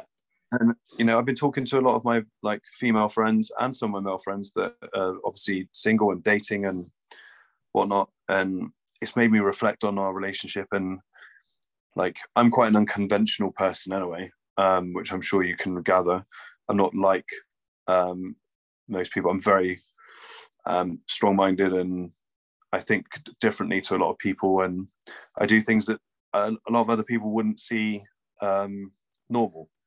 Like, but my girlfriend has had to adapt to the person that I've grown into as well, and she's done a tremendous job of ad- adapting to Yeah. the fact that, like, I need social interactions with people, right? So that means that, like, I'm very content and very happy in my relationship, and I'm very loyal, and I would never like detract from that Um, because I'm a very proud person, and like I said, I'm very morally, I'm very strong, very strong-willed in that sense. And so, to me, I enjoy interactions and communications with people. Like as I become more emotionally intelligent, I love hearing other people's stories. I love like interacting, seeing what makes someone tick, what scares them, you know, what's happened in their life to make them the person they are. So to me, it doesn't matter if I'm talking to a male or a female. Like I just enjoy these connections. I actually usually find that females have got more emotional intelligence than guys, and they're more willing to talk about like difficult subjects. Yep. My girlfriend has had to adapt to the fact that I have friends that are like female that I talk to on a, you know, not like a very regular basis, but like, you know, once every two weeks or whatever, and we have like a long chat or a FaceTime or whatever. Now she she gets her friends don't think that that's right and they think that's unacceptable and they would never allow that. So she gets shit from her friends. Yeah. Now that's because they said they could never that because but that to me is not trusting their partner. Yeah, exactly. Like- That is not trust, that's insecurity. Yeah. You know. Like- and like I said, fair play to her. She's, you know, my girlfriend's I mean, we still have to work it and we have to be very honest and communicate all the time, Yeah, like any relationship. But you know, I don't think society is right in that way, in the sense that I, you know, men and women should be able to have friends, even if you're in a committed relationship, as long as you're respectful and obviously, you know, like, because why would you want to, like, we're, we have like a, what we class as like a long life, but it's a very short, short time in the grand scheme of things. Why would you want to, res- like, halt yourself or limit yourself to interactions and connections and communicating with other people just because they're of the opposite sex. Like you're, you're limiting your ability to uh, grow or learn or, you know, and to me, that is a, a massive thing in society I disagree with because it's a massive trust issue. Now, that might be because some guys are idiots and they cheat on their partners. We all know people like that. I don't agree with that. But if you don't trust your partner to like to be respectful of your relationship, you shouldn't be with that person. yeah, Period. exactly. The same with friends, like same as you. I had friends that actually were narcissistic and insecure. They would never like they would always put me down, would never want to see me succeed. Like, you know, they, they want you to do so well, but not better than them, if you know what I mean. Yeah, I So actually, it held me back. It made me feel like I couldn't be the best version of me because I never wanted to like shine because I knew that it would just get beaten down. I had to cut those people off because I'm not a competitive person, which is actually probably a flaw, a flaw as well as a like a positive thing because I could probably be better at other things if I was more. yeah, yeah, I get that. I get that. Yeah.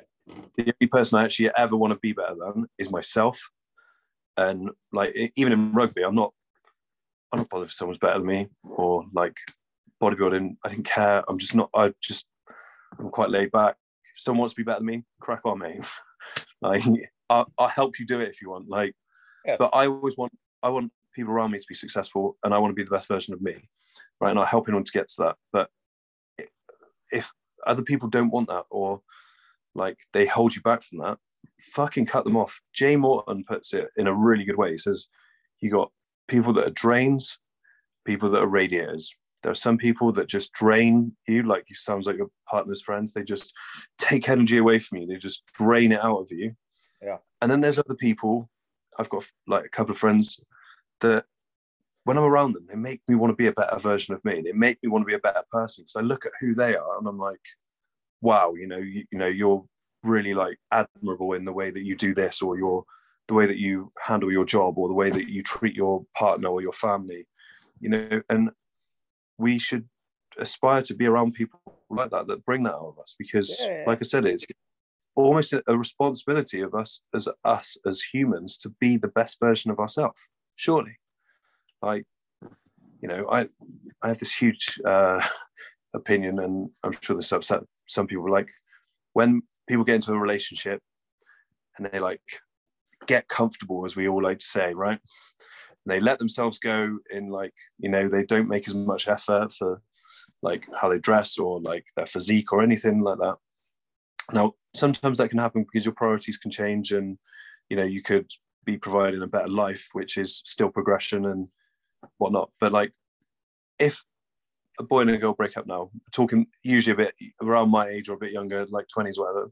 What's the first thing a girl does or a guy does when they break up with someone?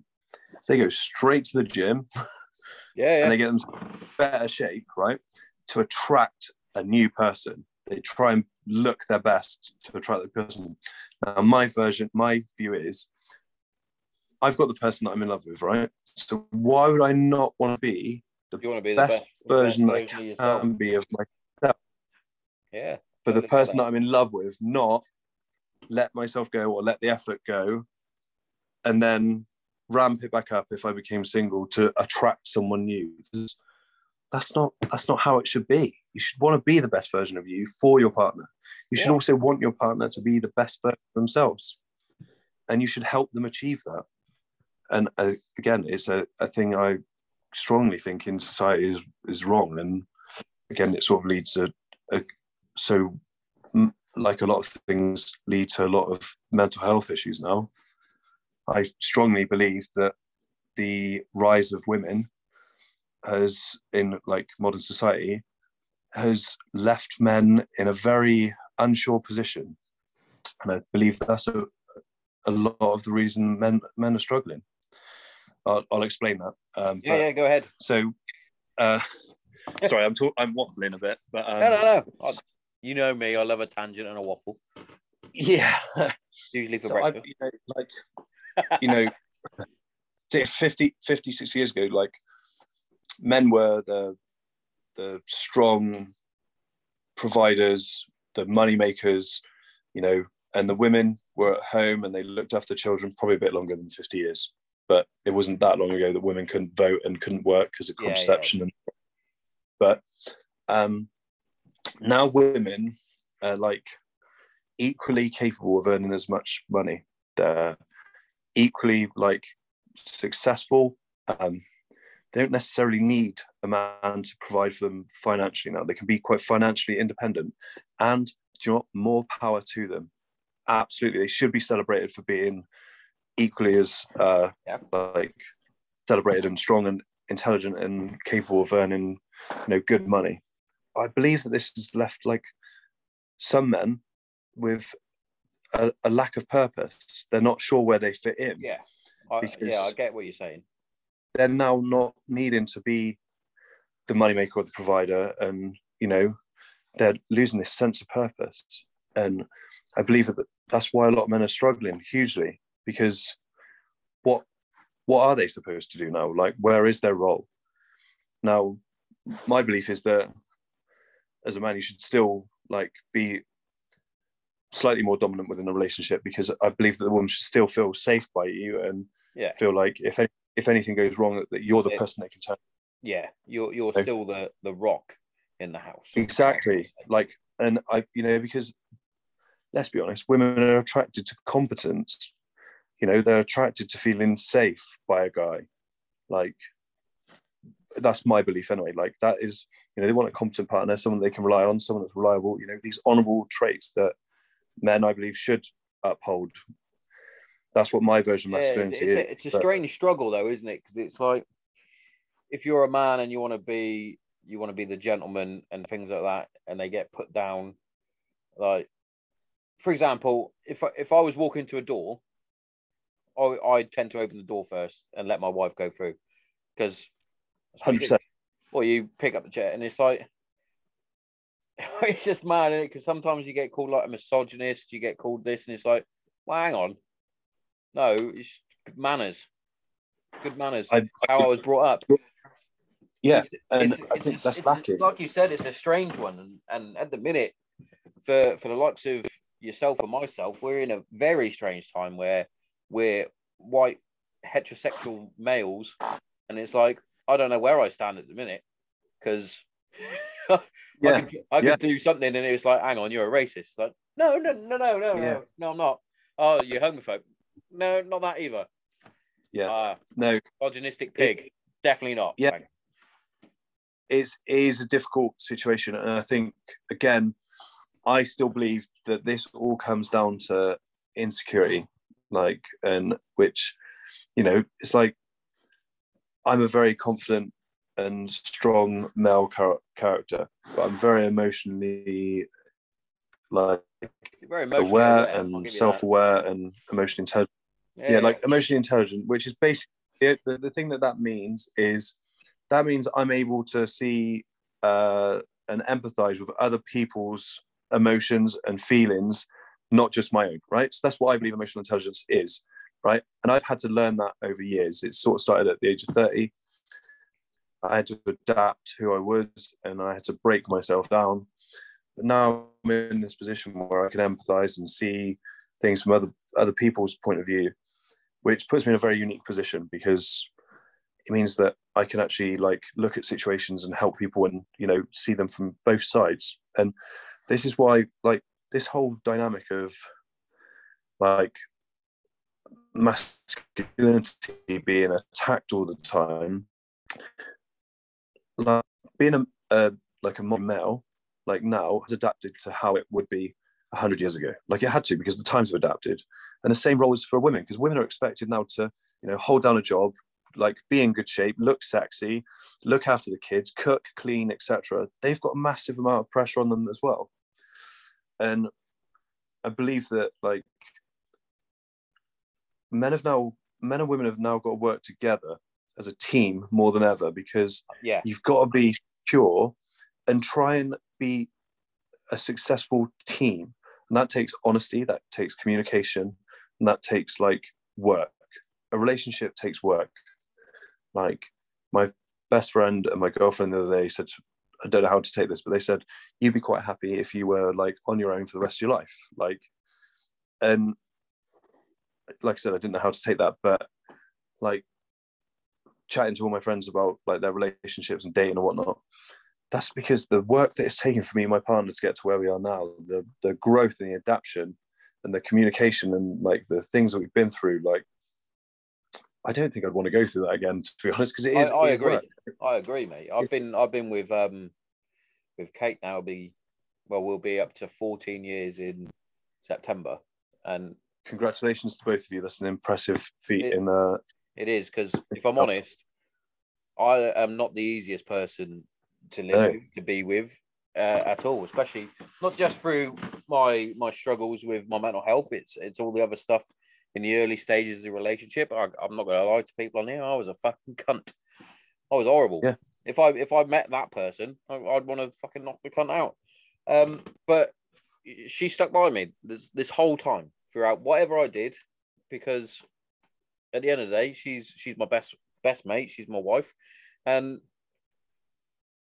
and then it's, it's like you said, I I wouldn't want to start from the beginning again. As as exciting as most people think it is, the the beginnings of a relationship. Hey, guess what? You can do that even now. Yeah. I took I I literally te- sent her a text on um Friday. I was uh, I was in a meeting with um Kent Police about stuff at work. Uh, it's coming to the end, and I went, Kate's off at the minute. Tell you what, fancy coming up to. There's a pub near where I work uh, on the site, and I was like, fancy coming up. We'll have a date. Up she popped, and as soon as she she went back, she picked up the kids. She sent me a text. She was like, I love that. I love it when we just have time for for ourselves. I was like, see, just made her day there. It's it, you've Yeah. got to work at these things, like you said. It's give and take. it's nice nice that you still want to do that and like you know there are going to be times throughout a relationship when you know it's going to be hard you might th- have times where you question whether it's worth it or you question if you know you're with the right person or could it be easier with someone else or whatever Yeah. you know we all have these doubts and these thoughts and Yeah. you know there there's good times and there's bad times but course. it takes communication Yeah. like me mrs this year like we've been through what I would say like three years that we've had previous to this. We were talking about like our future plans and whatnot. And I said that for this year, we've got like a lot of weddings to go to, etc. And we're saving Yeah, for same. like a house and whatnot. We live together, but we don't own. Yeah, yeah, yeah.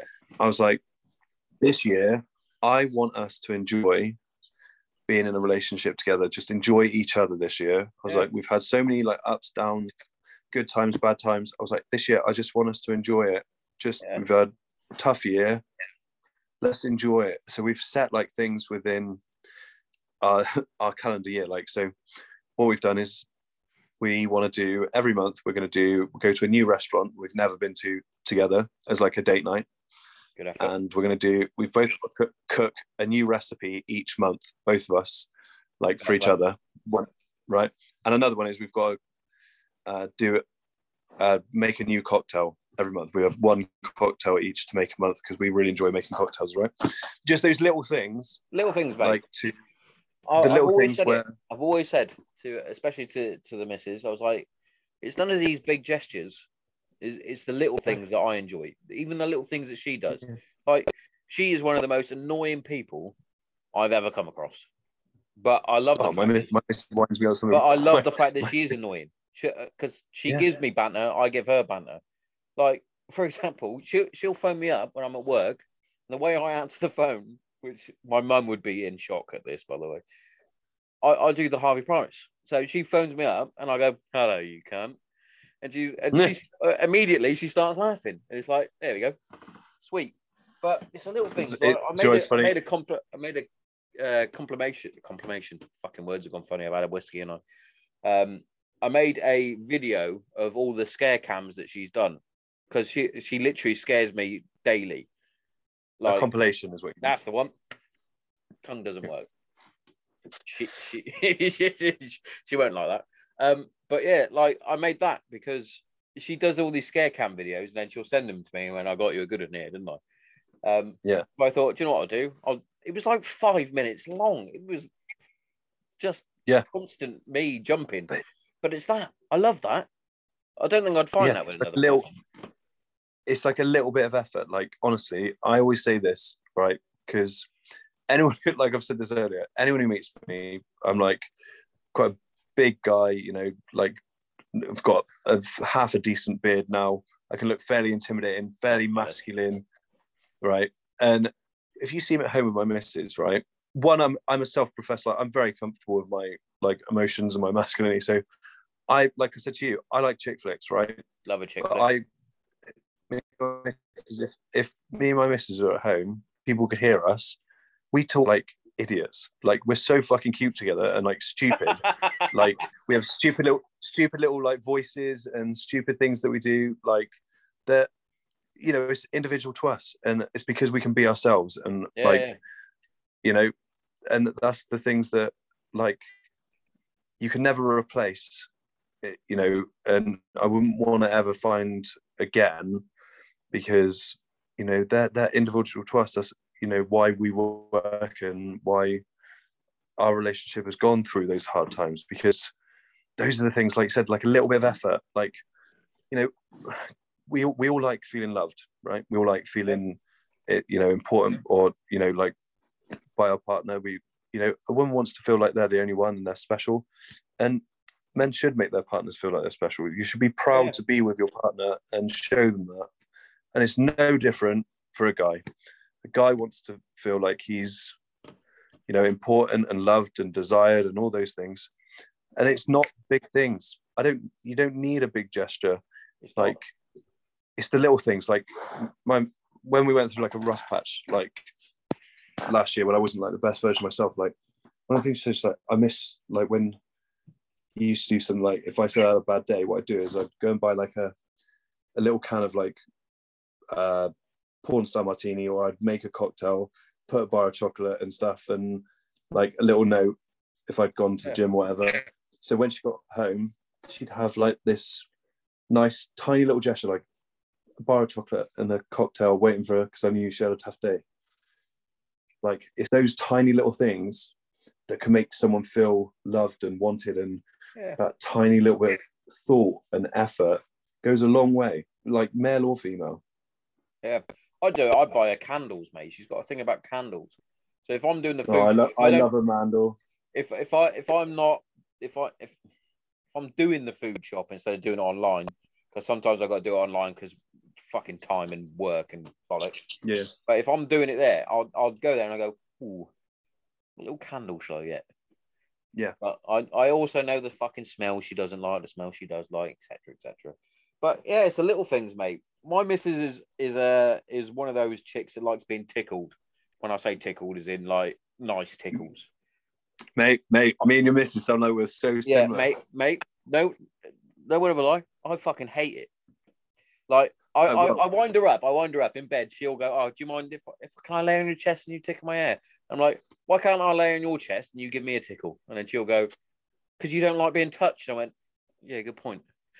Yeah. but no, then I'm I'm the same. As, that I said it. I said I'm it to her the other the other week. Sorry for butting in.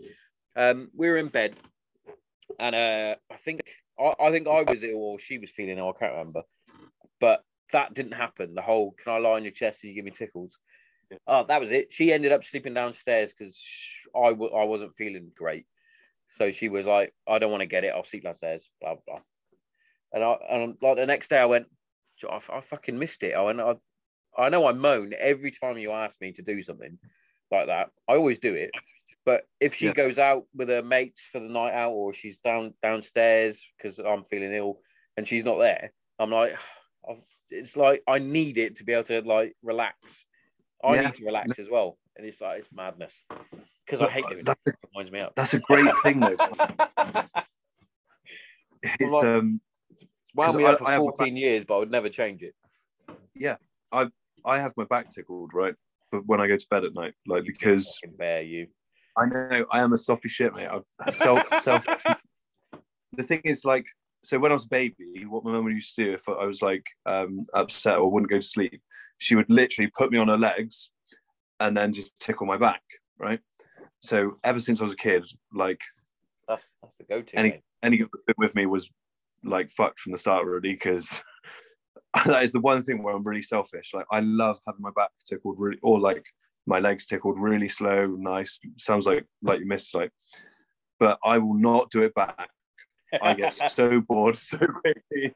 So that's that's my that's my guilty thing that I like to do. But I do think it's it's healthy to have like a little bit of like you said when she was away or out with your her friends, whatever. Like we try and do something where where one of us is away, like once a month, whatever, with our friends, and you know stay away, whatever. Because it's so nice to sometimes you forget what it's like to miss each other occasionally. Yeah, yeah. I, Like- mate, like- yeah, genuinely, I do. I, I've, I've always said it to her. Like, if she stays over around her mates, or if I'm, for example, when I go off, if I had to stay in a hotel or whatever, I, I sleep like shit because I'm like, I'm missing my person that should be next to me Yeah. while I'm asleep. And the one thing might- I have picked up on because animals do this. So my cat, like, if my missus isn't in the bed for whatever reason, she's out with her mates, she will literally come and lie next to me. I'm like, oh, you never do this when normally. Yeah, You are my fur baby after all. yeah. People are I- listening to I this now going, you soppy cunts. Who, who are these big, strong, strapping men they say that they are? Hey, exactly. Nah, mate. it. I'm, I'm all I'm all for bit like like you said. I'm all for being in touch with my fucking emotions, mate. It's, Yeah. I, I mentioned it on my uh, last podcast. I think a couple of podcasts. That's one of the reasons why I stopped taking the antidepressants because I couldn't feel anymore. I was numb. Exactly. I was like, I need to feel, even if I am angry, even if I am sad. I need to feel this shit. That is exactly it. Like, and this is the thing that I'm, I want to help people with. Like we said, like, I think we should be taught about emotions because we should feel these emotions. We should know how to recognize them, and like, like I've said before, this is one of the things that I, I had in my head for a long time, um, that I recognized in myself that Ant Middleton worded it better for me because he was the same, like he just put it in a sentence that made so much sense. And it's like we we're talking about fear, and I always really liked fear, and I always do. It's one of my favorite emotions because anything that scares me, like any of my fitness challenges that scare me because of like the thought of failure or, you know, mountaineering, you know, like it's just scary heights and whatnot.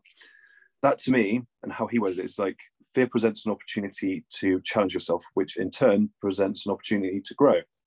Now, growth for me is the goal of like every year to be a better version of myself. So I Yeah. see fear as an opportunity to challenge myself, then grow to be a better person. It's like right now I have a little bit of uh, fear towards the sea. Right, I love the sea. I love being by the beach coast, but I'm a little bit fearful of the sea because I don't like what I can't see beneath me. Right. Yeah, so I. Yeah. how do I combat that? I was like, well, well going scuba I either, diving, you? I either want to learn to surf or I want to learn to spearfish. So actually, this year I'm going to learn, learn to spearfish because in my head, if I'm scared of what's beneath me, then if I spend more time beneath the water and able to see what's around Yeah, me, yeah, makes sense. I'll be able to overcome that. And like, you know, it, that's a challenge, and that's something that's going to make me a stronger, more resilient version of myself.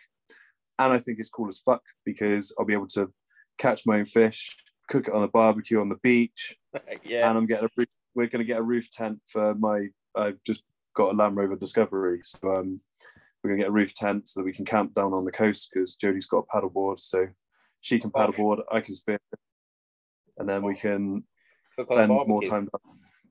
Fucking epic. Oh, I love it. Yeah, I love it. It's like, yeah, so I love a barbecue, but I get to the point where it's like, is it okay for me to have the seventh burger of the day? When would I Yeah. normally eat seven burgers? Never. But today, How I'm eating them all. chicken wings can I eat? Oh, Fucking love a chicken wing, mate.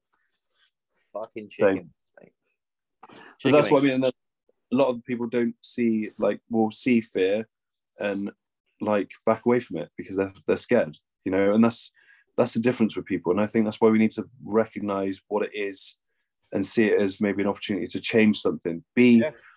aware of something that scares you and be like, okay, what is this something that's going to hold me back in life? It, it, if it is, like, is there anything I can do to change it? Yeah. It's like with goal setting, uh, like a lot of people, I'm sure a lot of people have failed some of their uh, like Resolutions resolution- already, mate. Like, They have. I don't, I don't usually. I sent you. I sent you the. Uh, sent you the video, didn't I? Me the other day after I I did a did a fight. It was Uh, only five- it was only fucking five miles. Fucking legs. My legs killed for like three days, and I had uber chafage. I was like, oh, why have I put myself through this? Because I hate it. That's why I did it.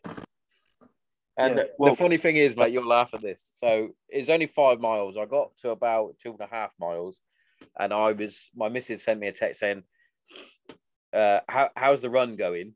And I was like, "I'm fucking hanging out. I don't want to do it anymore." And she was like, "Do you want me to pick you up?" And in my head, I was like, "Fuck yes, I do want you to pick me up." But that that moment in time, I had my headphones on and I was listening to David Goggins fucking chatting. And I was like, I, I can't give up while I'm listening to Goggins. Absolutely no, not. Is I'm- it is a fundamental rule you cannot give up when you listen to David Goggins. I So I was like, I'm, I'm I wanted to text back, but who's going to carry the boats? But she wouldn't have got that. Yeah. So I was like, fuck this. Carry the boats. I'm, I'm just going to keep going. And I did. I'm glad I did it. Don't get me wrong. My legs weren't at the end. They were like, you fucking cunt. Um, but This is the yeah, thing. um, because I last the last few months of like October, November, December, I was shit, mate. I was very rarely in the gym. Um, whether it be a one-off session, blah blah. And I was like, and I looked at myself and I was like, you're getting really fat. Like, I like I, I, even to the point where I bought a t-shirt and I had to get an extra. eh, No, not an extra extra large. Fucking hell, Tomo. I had to get an extra large. And I was like, I've never been an extra large. I've always been a medium or a large. I went, what the fuck is going on? Yeah. And Well, but yeah, so I, I- decided I, I've got to do something. Last week, I, I trained four times last week. This week, I'm going to do probably the same.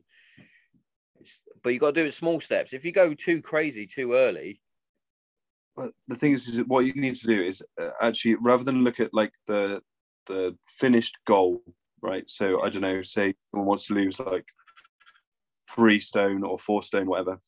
I believe that the way to actually be successful with goal setting is actually more to do with planning what you're going to do, which is going to accomplish or help towards that goal. Yeah, so rather than saying, I'm going to lose at 10 pounds in six weeks or whatever, instead of saying like that, you need to go, okay, this week I'm going to try and lose three pounds by, I'm going to go to the gym three times.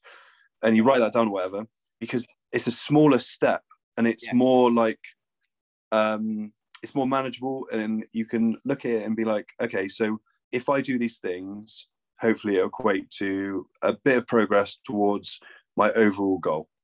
Like, which in a month, like, because it is the small accumulations of things that add up to Yeah, like success in anything.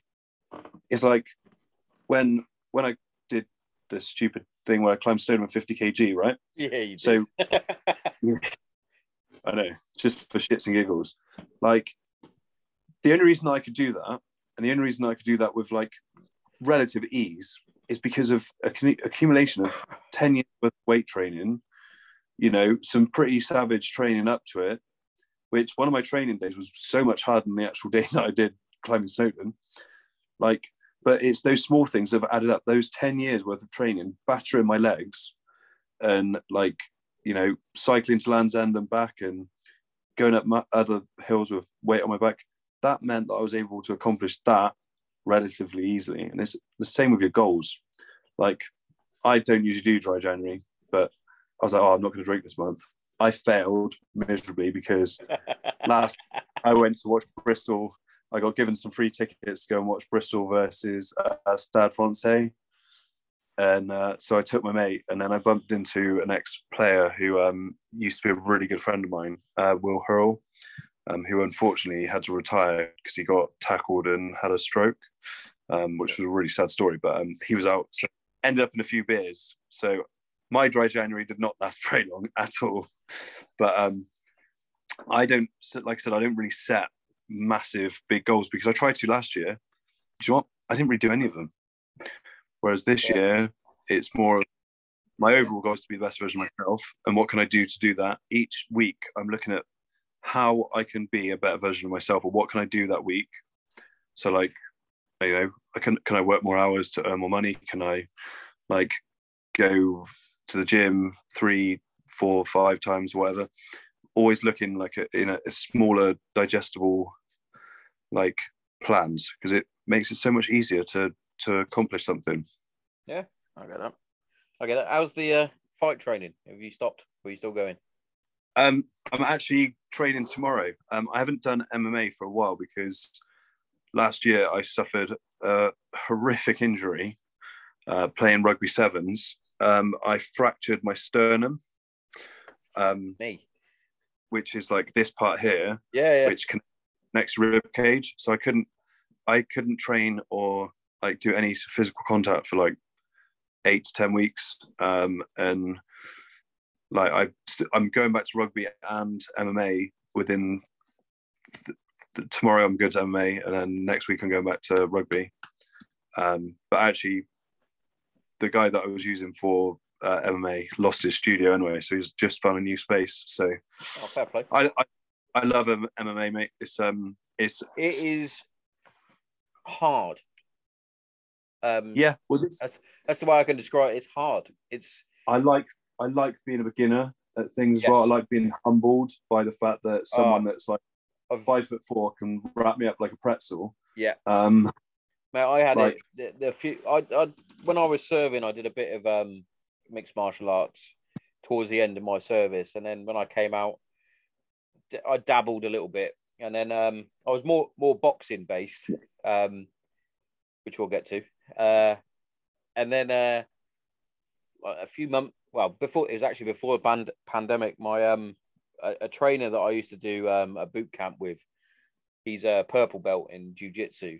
And i must have at least 40 kilos on him at least but it felt like the weight difference was the other way around the way he was pinning Yeah. me down and holding me down and his technique and everything i was like usually i could just like probably lift you up and fucking get you off me and Yeah. use my strength as an advantage.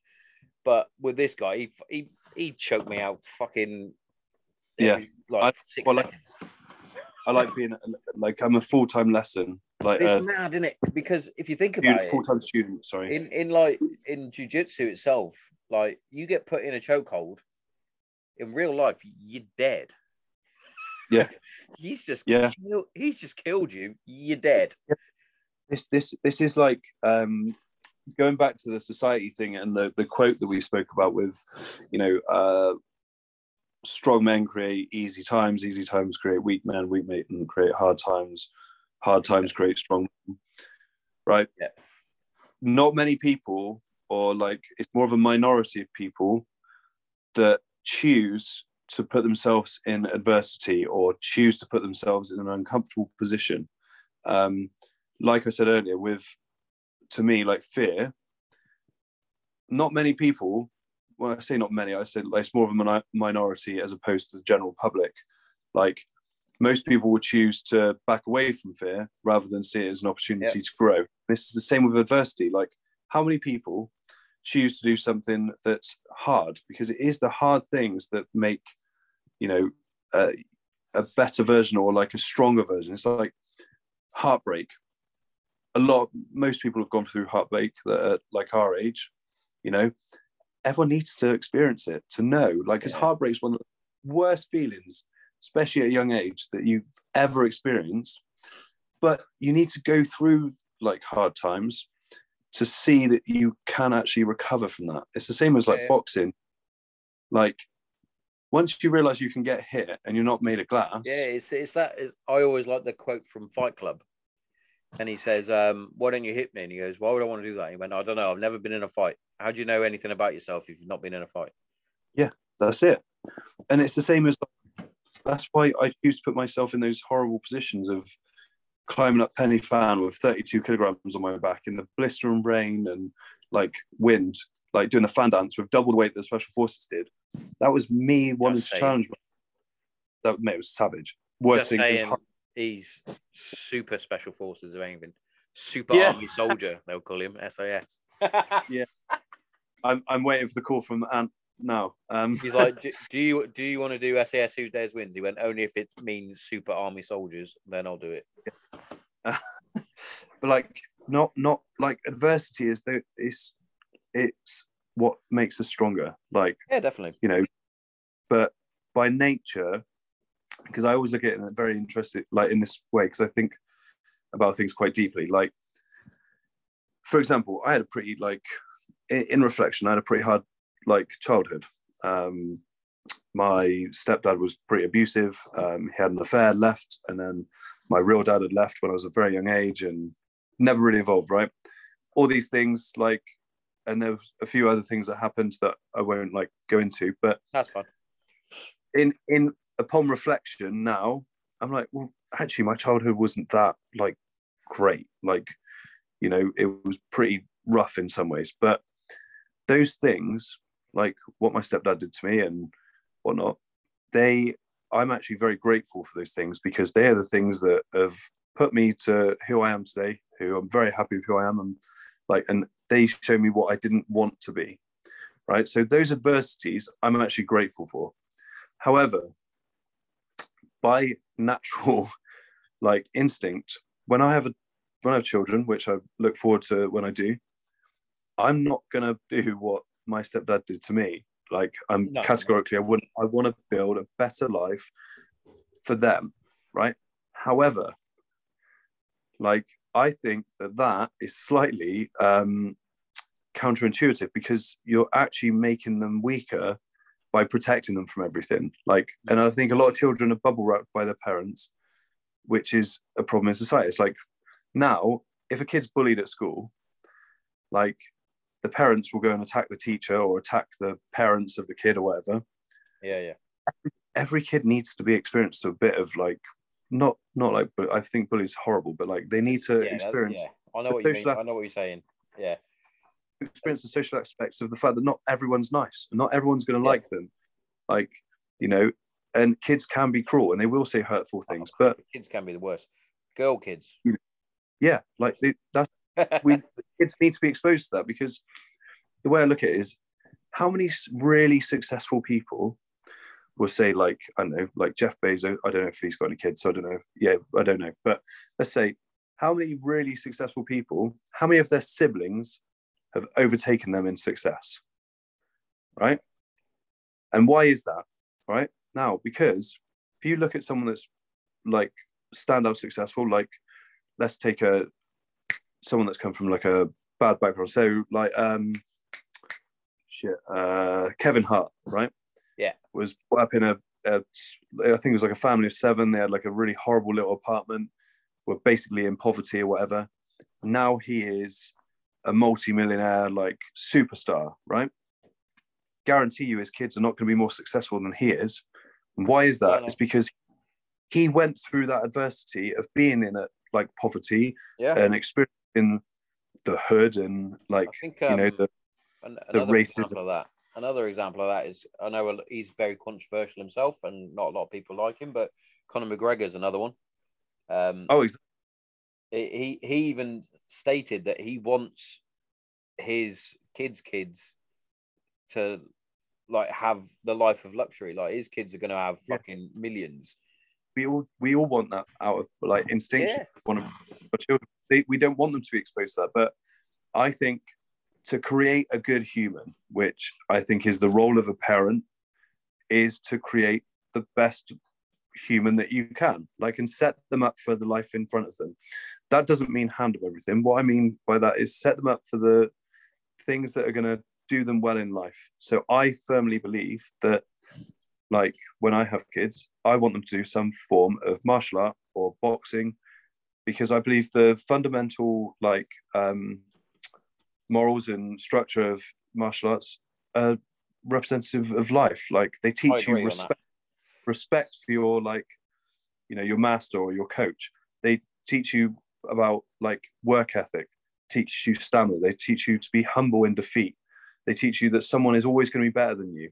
They're going to teach you that win it, like losing is okay, and you learn from those, and that hard work is going to get you better. And it's about honor and respect, and like they tidy up the dojo or you know the mats, and it is they are life and it gives you confidence, you know, and those things I think are fundamental to what kids should be learning to be good humans. Like that's the sort of adversity that I think they they should be put into, like because that's a product like or a sport, like you know a team sport. You know, all these things can have great effects on children because Yeah. I don't want to expose my kids to being. I'm never going to like physically beat them up or harm them like I was, but that adversity made me into who I am. I'm proud of that. So how can I replicate that in a healthy way to bring the best out of my children? And I, I believe personally that that's going to be like martial arts or boxing, something like that, some discipline, some honor, some respect, because adversity is a bit like that's like again another cliche quote about diamonds are created under pressure. Adversity makes us stronger. A heartbreak like makes you realize that you can be hurt and you can recover. You know, all these things Yeah, definitely. uh, that create better versions of humans. Like, and that that is what I think the role of a parent is. I welcome the opportunity. Like, I, No, I look I, forward I to. agree, mate. I agree. Um, I, I did it. I did attempt to get my eldest into taekwondo.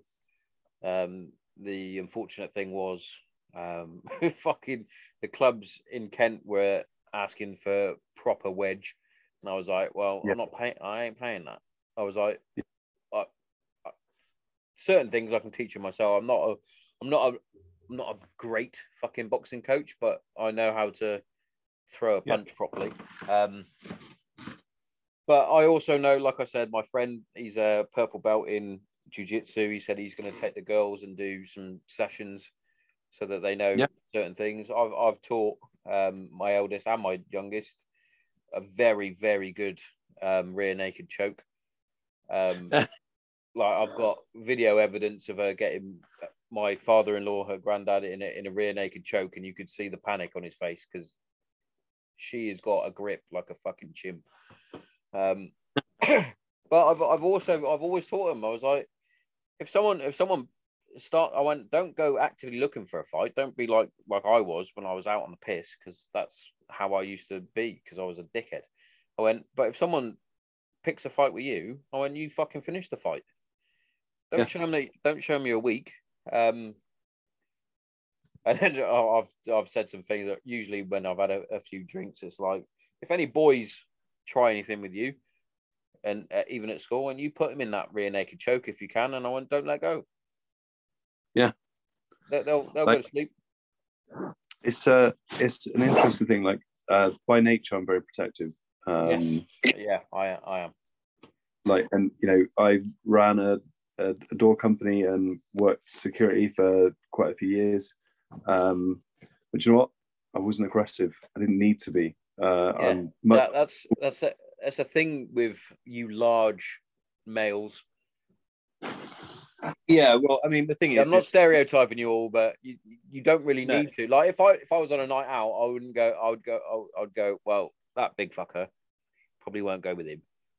Yeah well the thing is mate, like i'm i'm the least aggressive like to be honest like i said i i actually had to learn um from my guys that i worked with uh the mma fighters so basically because we've already covered it slightly um where my stepdad was like physically abusive to me what i used to do is i would let my aggression out by going to heavy metal concerts going in the mosh pit and like going mental like that was my yeah, outlet Yeah, yeah, I get that. right?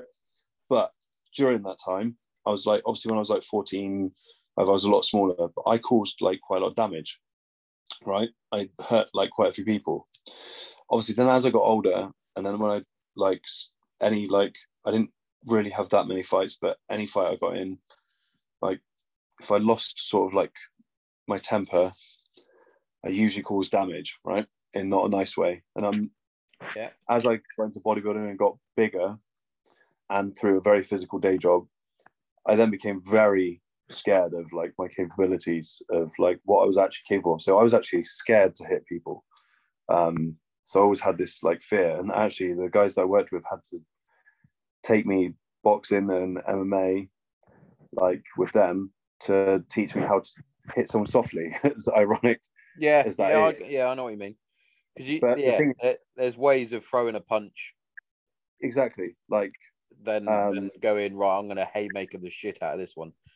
Um, exactly like my the guy that gave me the door company one of my best mates is a 22 stone trained mma gorilla right probably one of the only guys that i would never want to take a punch from right ever he said to me like when we were training first he said like you've got a left hand that will like put anyone into tomorrow he said like you got that farmer strength like because i'm not very i'm not very because you got you got that farmer strength that is will do some damage. So, but the thing is, that meant that like in on the door or in any situation, I know that I can handle myself. Like I've never sort of come up off worse, but I'm also humble enough to realize that a guy that's five foot two could hit me on the chin in the right place and knock me the fuck out. Right. So I was always trying to calm people down, be polite, and you know respectful and empathetic to the situation. But I had that confidence of the fact I know if shit went sideways, I know that I'm usually going to be okay, right? Yeah. And th- that that confidence is like infectious, and people can sense it, and that's why people wouldn't give me any trouble, like yeah, you know, because a lot of like smaller guys, everyone takes the piss out of them because they're like, oh, you got small man syndrome because they're like aggressive or whatever Yeah. I used to that's get that usually that's usually like an insecurity thing because they're smaller guys, so they want to prove themselves. Like, Yeah, yeah. Oh, just- I- that that was me, mate, in a nutshell. Genuinely. yeah, well, they would look at a guy like me and they're like, they would. Some people would see me as a challenge, like, you know, oh, he's big. You know, I actually never had that, but like people that I know that are bigger have had guys that have. I did have one guy that a really funny story, but I won't go into it. But like um it's um they can see that as a challenge but with me they didn't because i i don't i don't want to fight anyone got no interest in it right Yeah. like i don't like fighting because it's just it's not productive i like it competitively i love watching ufc and i love mma Like I enjoy that, but actually, like street fighting, I, I hate it. It's like there's no point in it. But that confidence and that knowledge that I can look after myself and protect, like the people around me, um, you know, that's why I didn't get trouble because people people sense that, and that- I think that's a, a big part of being a male, personally. Like, For, Just- for me, just in my character. it was a it was a hard one for me because um because I was small um and I was bullied at school for being small and look I was I had big features as in my ears my teeth I looked like a fucking mouse um when I when I got to my sort All of, ears. when I, when I yeah when I started going out and I could drink and I'd been going to the gym so I put on a bit of size you know I I always said to the missus, I was a dickhead when, I, but even when I met her when I was 21, I believe. Even let's then, be honest, we were all dickheads at 21. oh, I was, a, I was a huge dickhead. If I wasn't, if I wasn't trying to fuck something, I was trying to fight something. Um, I was just doing the first one. yeah. So as as most people did, but I thought, well, if I ain't gonna have, a, if I'm not gonna have that sort of adrenaline rush, I'm gonna go and Yeah. fight something, and and you could call it small man, short man syndrome, small man syndrome, whatever. But I really didn't give a fuck on what Yeah. size anyone was. I was like, now I'm I'm different. I'm mature. I'm Yeah. I'm mature now. Um, I'm, in in terms of going out, like I, Yeah. I I know my capabilities. If I was in a fight, I was like, I know that I could probably hurt a lot of people. Um, but then I was just like, fuck it. I'm I'm gonna go wailing in if I need to. I remember once being out with my brother and he got pinged by a bloke at a bar. This bloke, I don't even know why. There was there was just a stupid argument, I think, over his missus. This bloke fucking pinged him. Saw my brother drop, and this guy went down to fucking start ground and pound. I was like, well, fuck this. Flying knee from about fucking 25 meters away. Just caught him right in the chin. oh, good Oh. times, good times. Don't advocate fighting in streets or in bars, but fucking No. mate. I didn't catch I didn't catch him quite right with the knee. I did I- in his, on his chin, but my knee for like the next the next It hurts. days. Give, give it a good punch. It hurts. People don't realize it hurts to give a solid big punch. I'd, I'll tell you about my 24th birthday off air at some point. Um, Yeah, that's it. a fun. yeah. I've, I've got a few. I've got a few in my book that I've I've spoke about. Um, Yeah. but yeah, there's it's it's not big. It's not clever. It's like a dyslexic. No, it's not. Uh, No, well, it's not. I can say that I am one, both. Um, but yeah, um, before we finish up, we're gonna have to talk about it and talk about him, Mister. Mister J Paul. Gonna have to bring him up. Gonna have to bring Oh, I knew this nah, nah. I, I, I've been, I've been thinking about it. To be fair, and don't get me wrong, right? Because he does have skills. I'm not saying he's not a good boxer. The the problem that I have, and you did you did bring up some good points about other boxers that haven't really fought big names or things like that, blah blah blah. But he hasn't actually fought a boxer yet. That's the that's the annoying thing. In in that whole I I I do see your point. So let's share this out for other people. Like I with Jake Paul, I uh, commend some of the things that he's achieved in the way that I he has brought huge amount of attention to the I sport agree, of boxing. I agree with that. I know you did. I'm yeah. And No, I do. I do. know, Genuinely, people. Jake, money- Jake, I do agree with that. bring, Not bring, he's bring in listening. more money to the undercards and Yep. like I said, what he's done for the actual attention towards a sport that I think is hugely underrated, hugely underappreciated. Yeah, I, I think you know. he gets a lot of shit for who he is But the thing more, is, than is what, more than what he's done in Yeah, terms of exactly. generating revenue and and whatnot. is he was a Disney kid, right? Yeah. A Disney kid, then he's a YouTuber. And let's be honest, he's materialistic. He's got a very flamboyant, extroverted um, And he annoys Uh, people. Yeah, he does, uh, but he does it on purpose as well. He winds people up and he pushes buttons. But I tell you what, he's entertaining in that way. Now, would him and I get on Probably like not. with the person he presents himself to be? yeah, yeah. probably not. He's not my that's the tea. thing, isn't it? That's the that's the whole thing. Is is it the person? Because it's a bit like um, we'll use a bit like social media. like like Yeah. Colby Covington. Exactly. I don't like him. because I don't like the person he presents Yeah. who he is, but I've, he's an incredible fighter.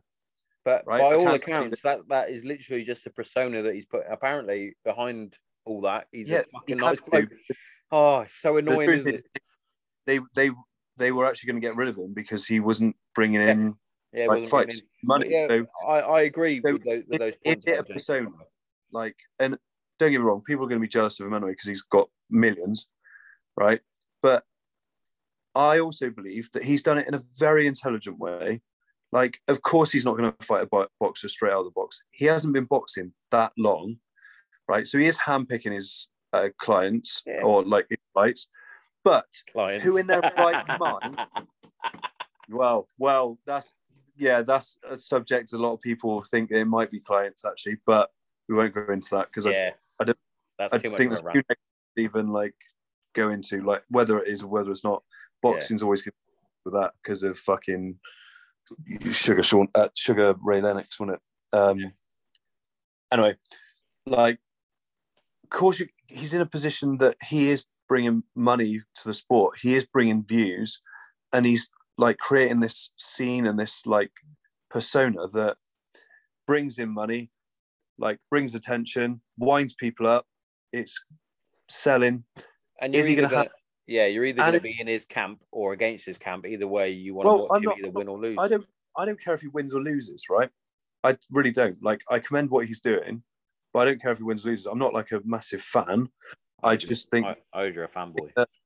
Yeah, I think people get too emotionally involved with it because they don't like the fact that he's picking his opponents. Very smart. I mean, the Fury fight would have been a great fight. That would have been Yeah, you know that that i think would have changed things a little bit right i think that would have been a great fight and i think maybe he you know that could have changed things slightly for him and i'm gutted that didn't happen i'm sure it will happen in the future but i hate that everyone's like oh he's not fighting a boxer or whatever he's being smart he's building his confidence up he will fight a boxer you better. i know he will in time but people fighting Garcia him anyway. Isn't he? Is it Garcia? No. Oh, he's fighting anyway. He's fighting a Mexican boxer, apparently, former world champ. I, I i don't know like i But yeah, I I, I, I get where you're coming from with that. wouldn't- Like, I said, like we have out, had on the on Instagram, which I do laugh at, and I'm sure you do as well. Yeah, I do. I, Um, I pissed my. I I send we send each other stuff just to wind each other up. Oh, I think so. And But and, I wanted- and those of you that know me and those of you that probably know Lee, I I enjoy I enjoy being wound up. So it's Hundred percent. uh, Uh, I like going on fucking Instagram reels and seeing people do annoying things, and I'm like, fucking god, you're annoying. Like there's a family with a dad and his two sons, and they dance, and it fucking pisses me off a lot, and it pisses me off that much that I have to send it to like my brother because I know it's Yeah. going to annoy him just as much as me. So I'm like, well, if I'm annoyed, you're annoyed, and that now Yeah. makes me happy. But with with Jake, yeah, I get it. Like I'm I'm in the I hope- camp. I'm in the camp. Fucking fight a boxer, but I'm also like, hang on, I know what you're doing, and good for you because Yeah, ma- That's it. make make that fucking money. make the money, build your confidence up, build your skills up. Like I'd fight him. a lot of people like have said that the last, the last fight was um, obviously fixed or whatnot. I don't Yeah. know. Like I, I can see it day- from many many different angles. Like yeah, we all could. We'll never know. We will never know. But you know, everyone's like, "Oh, he dropped his arm." Let's be honest. He's not. He wasn't. Tyron's not a fucking uh, boxer either. Like, no, he's not. dropped his guard, and I tell you what, what that does prove is Jake has knockout power because that was a hell of a fucking Yeah, yeah. punch. I, I said that to so many people. I had so many people arguing with me about it, and I was like, I'm not taking anything away from the fucking punch that he threw. I went, he knocked him into next week. That punch was Yeah. incredible. I went, there's little it- bits at the beginning where I, as as uh, this is me being your professional boxing coach now, um, certain things that he did, he was blocking perfectly with his with his left hand, and then all of a sudden he drops it for like what seemed like no reason. But then people are like, well, he feints to the body. I'm like, well, he's not really feinting to the body, and even if he was previously, he stepped back. There's little things like that, but I was like, I'm not taking anything away from that fucking punch. I went, Jesus. Yeah, yeah. That's what I mean. That's why I, lo- that's why I love it because everyone wants him to fail so badly because they get so emotionally invested in it. That's what I find entertaining, and that's why I love it because I like it when he wins and people get upset about it because I'm like, I don't give a fuck if he wins or loses. Like, I know what he's doing. I hope he does do well. I hope he rises to the top because of what he's achieving for other people at the same time. He's creating better money, better situations for the undercards that and the promotions that he's doing. That, in my opinion, is admirable. So, in that Yeah, sense, I want him to keep going up, right? And do you know what? If he's handpicking his opponents so that Uh, yeah. He's more likely to win, and he's like each time it they are getting harder, right? And it will Yeah, get to yeah. a Don't boxing get me wrong, point. they are getting harder. He's You are only right done like, and you know, but who wouldn't like Yeah, but like you said, like you said, like uh, you said, in the to me- position it's in? yeah, like you said to me, all boxers start somewhere, and a lot of them have got a lot of hand-picked first The the difference 15 fights.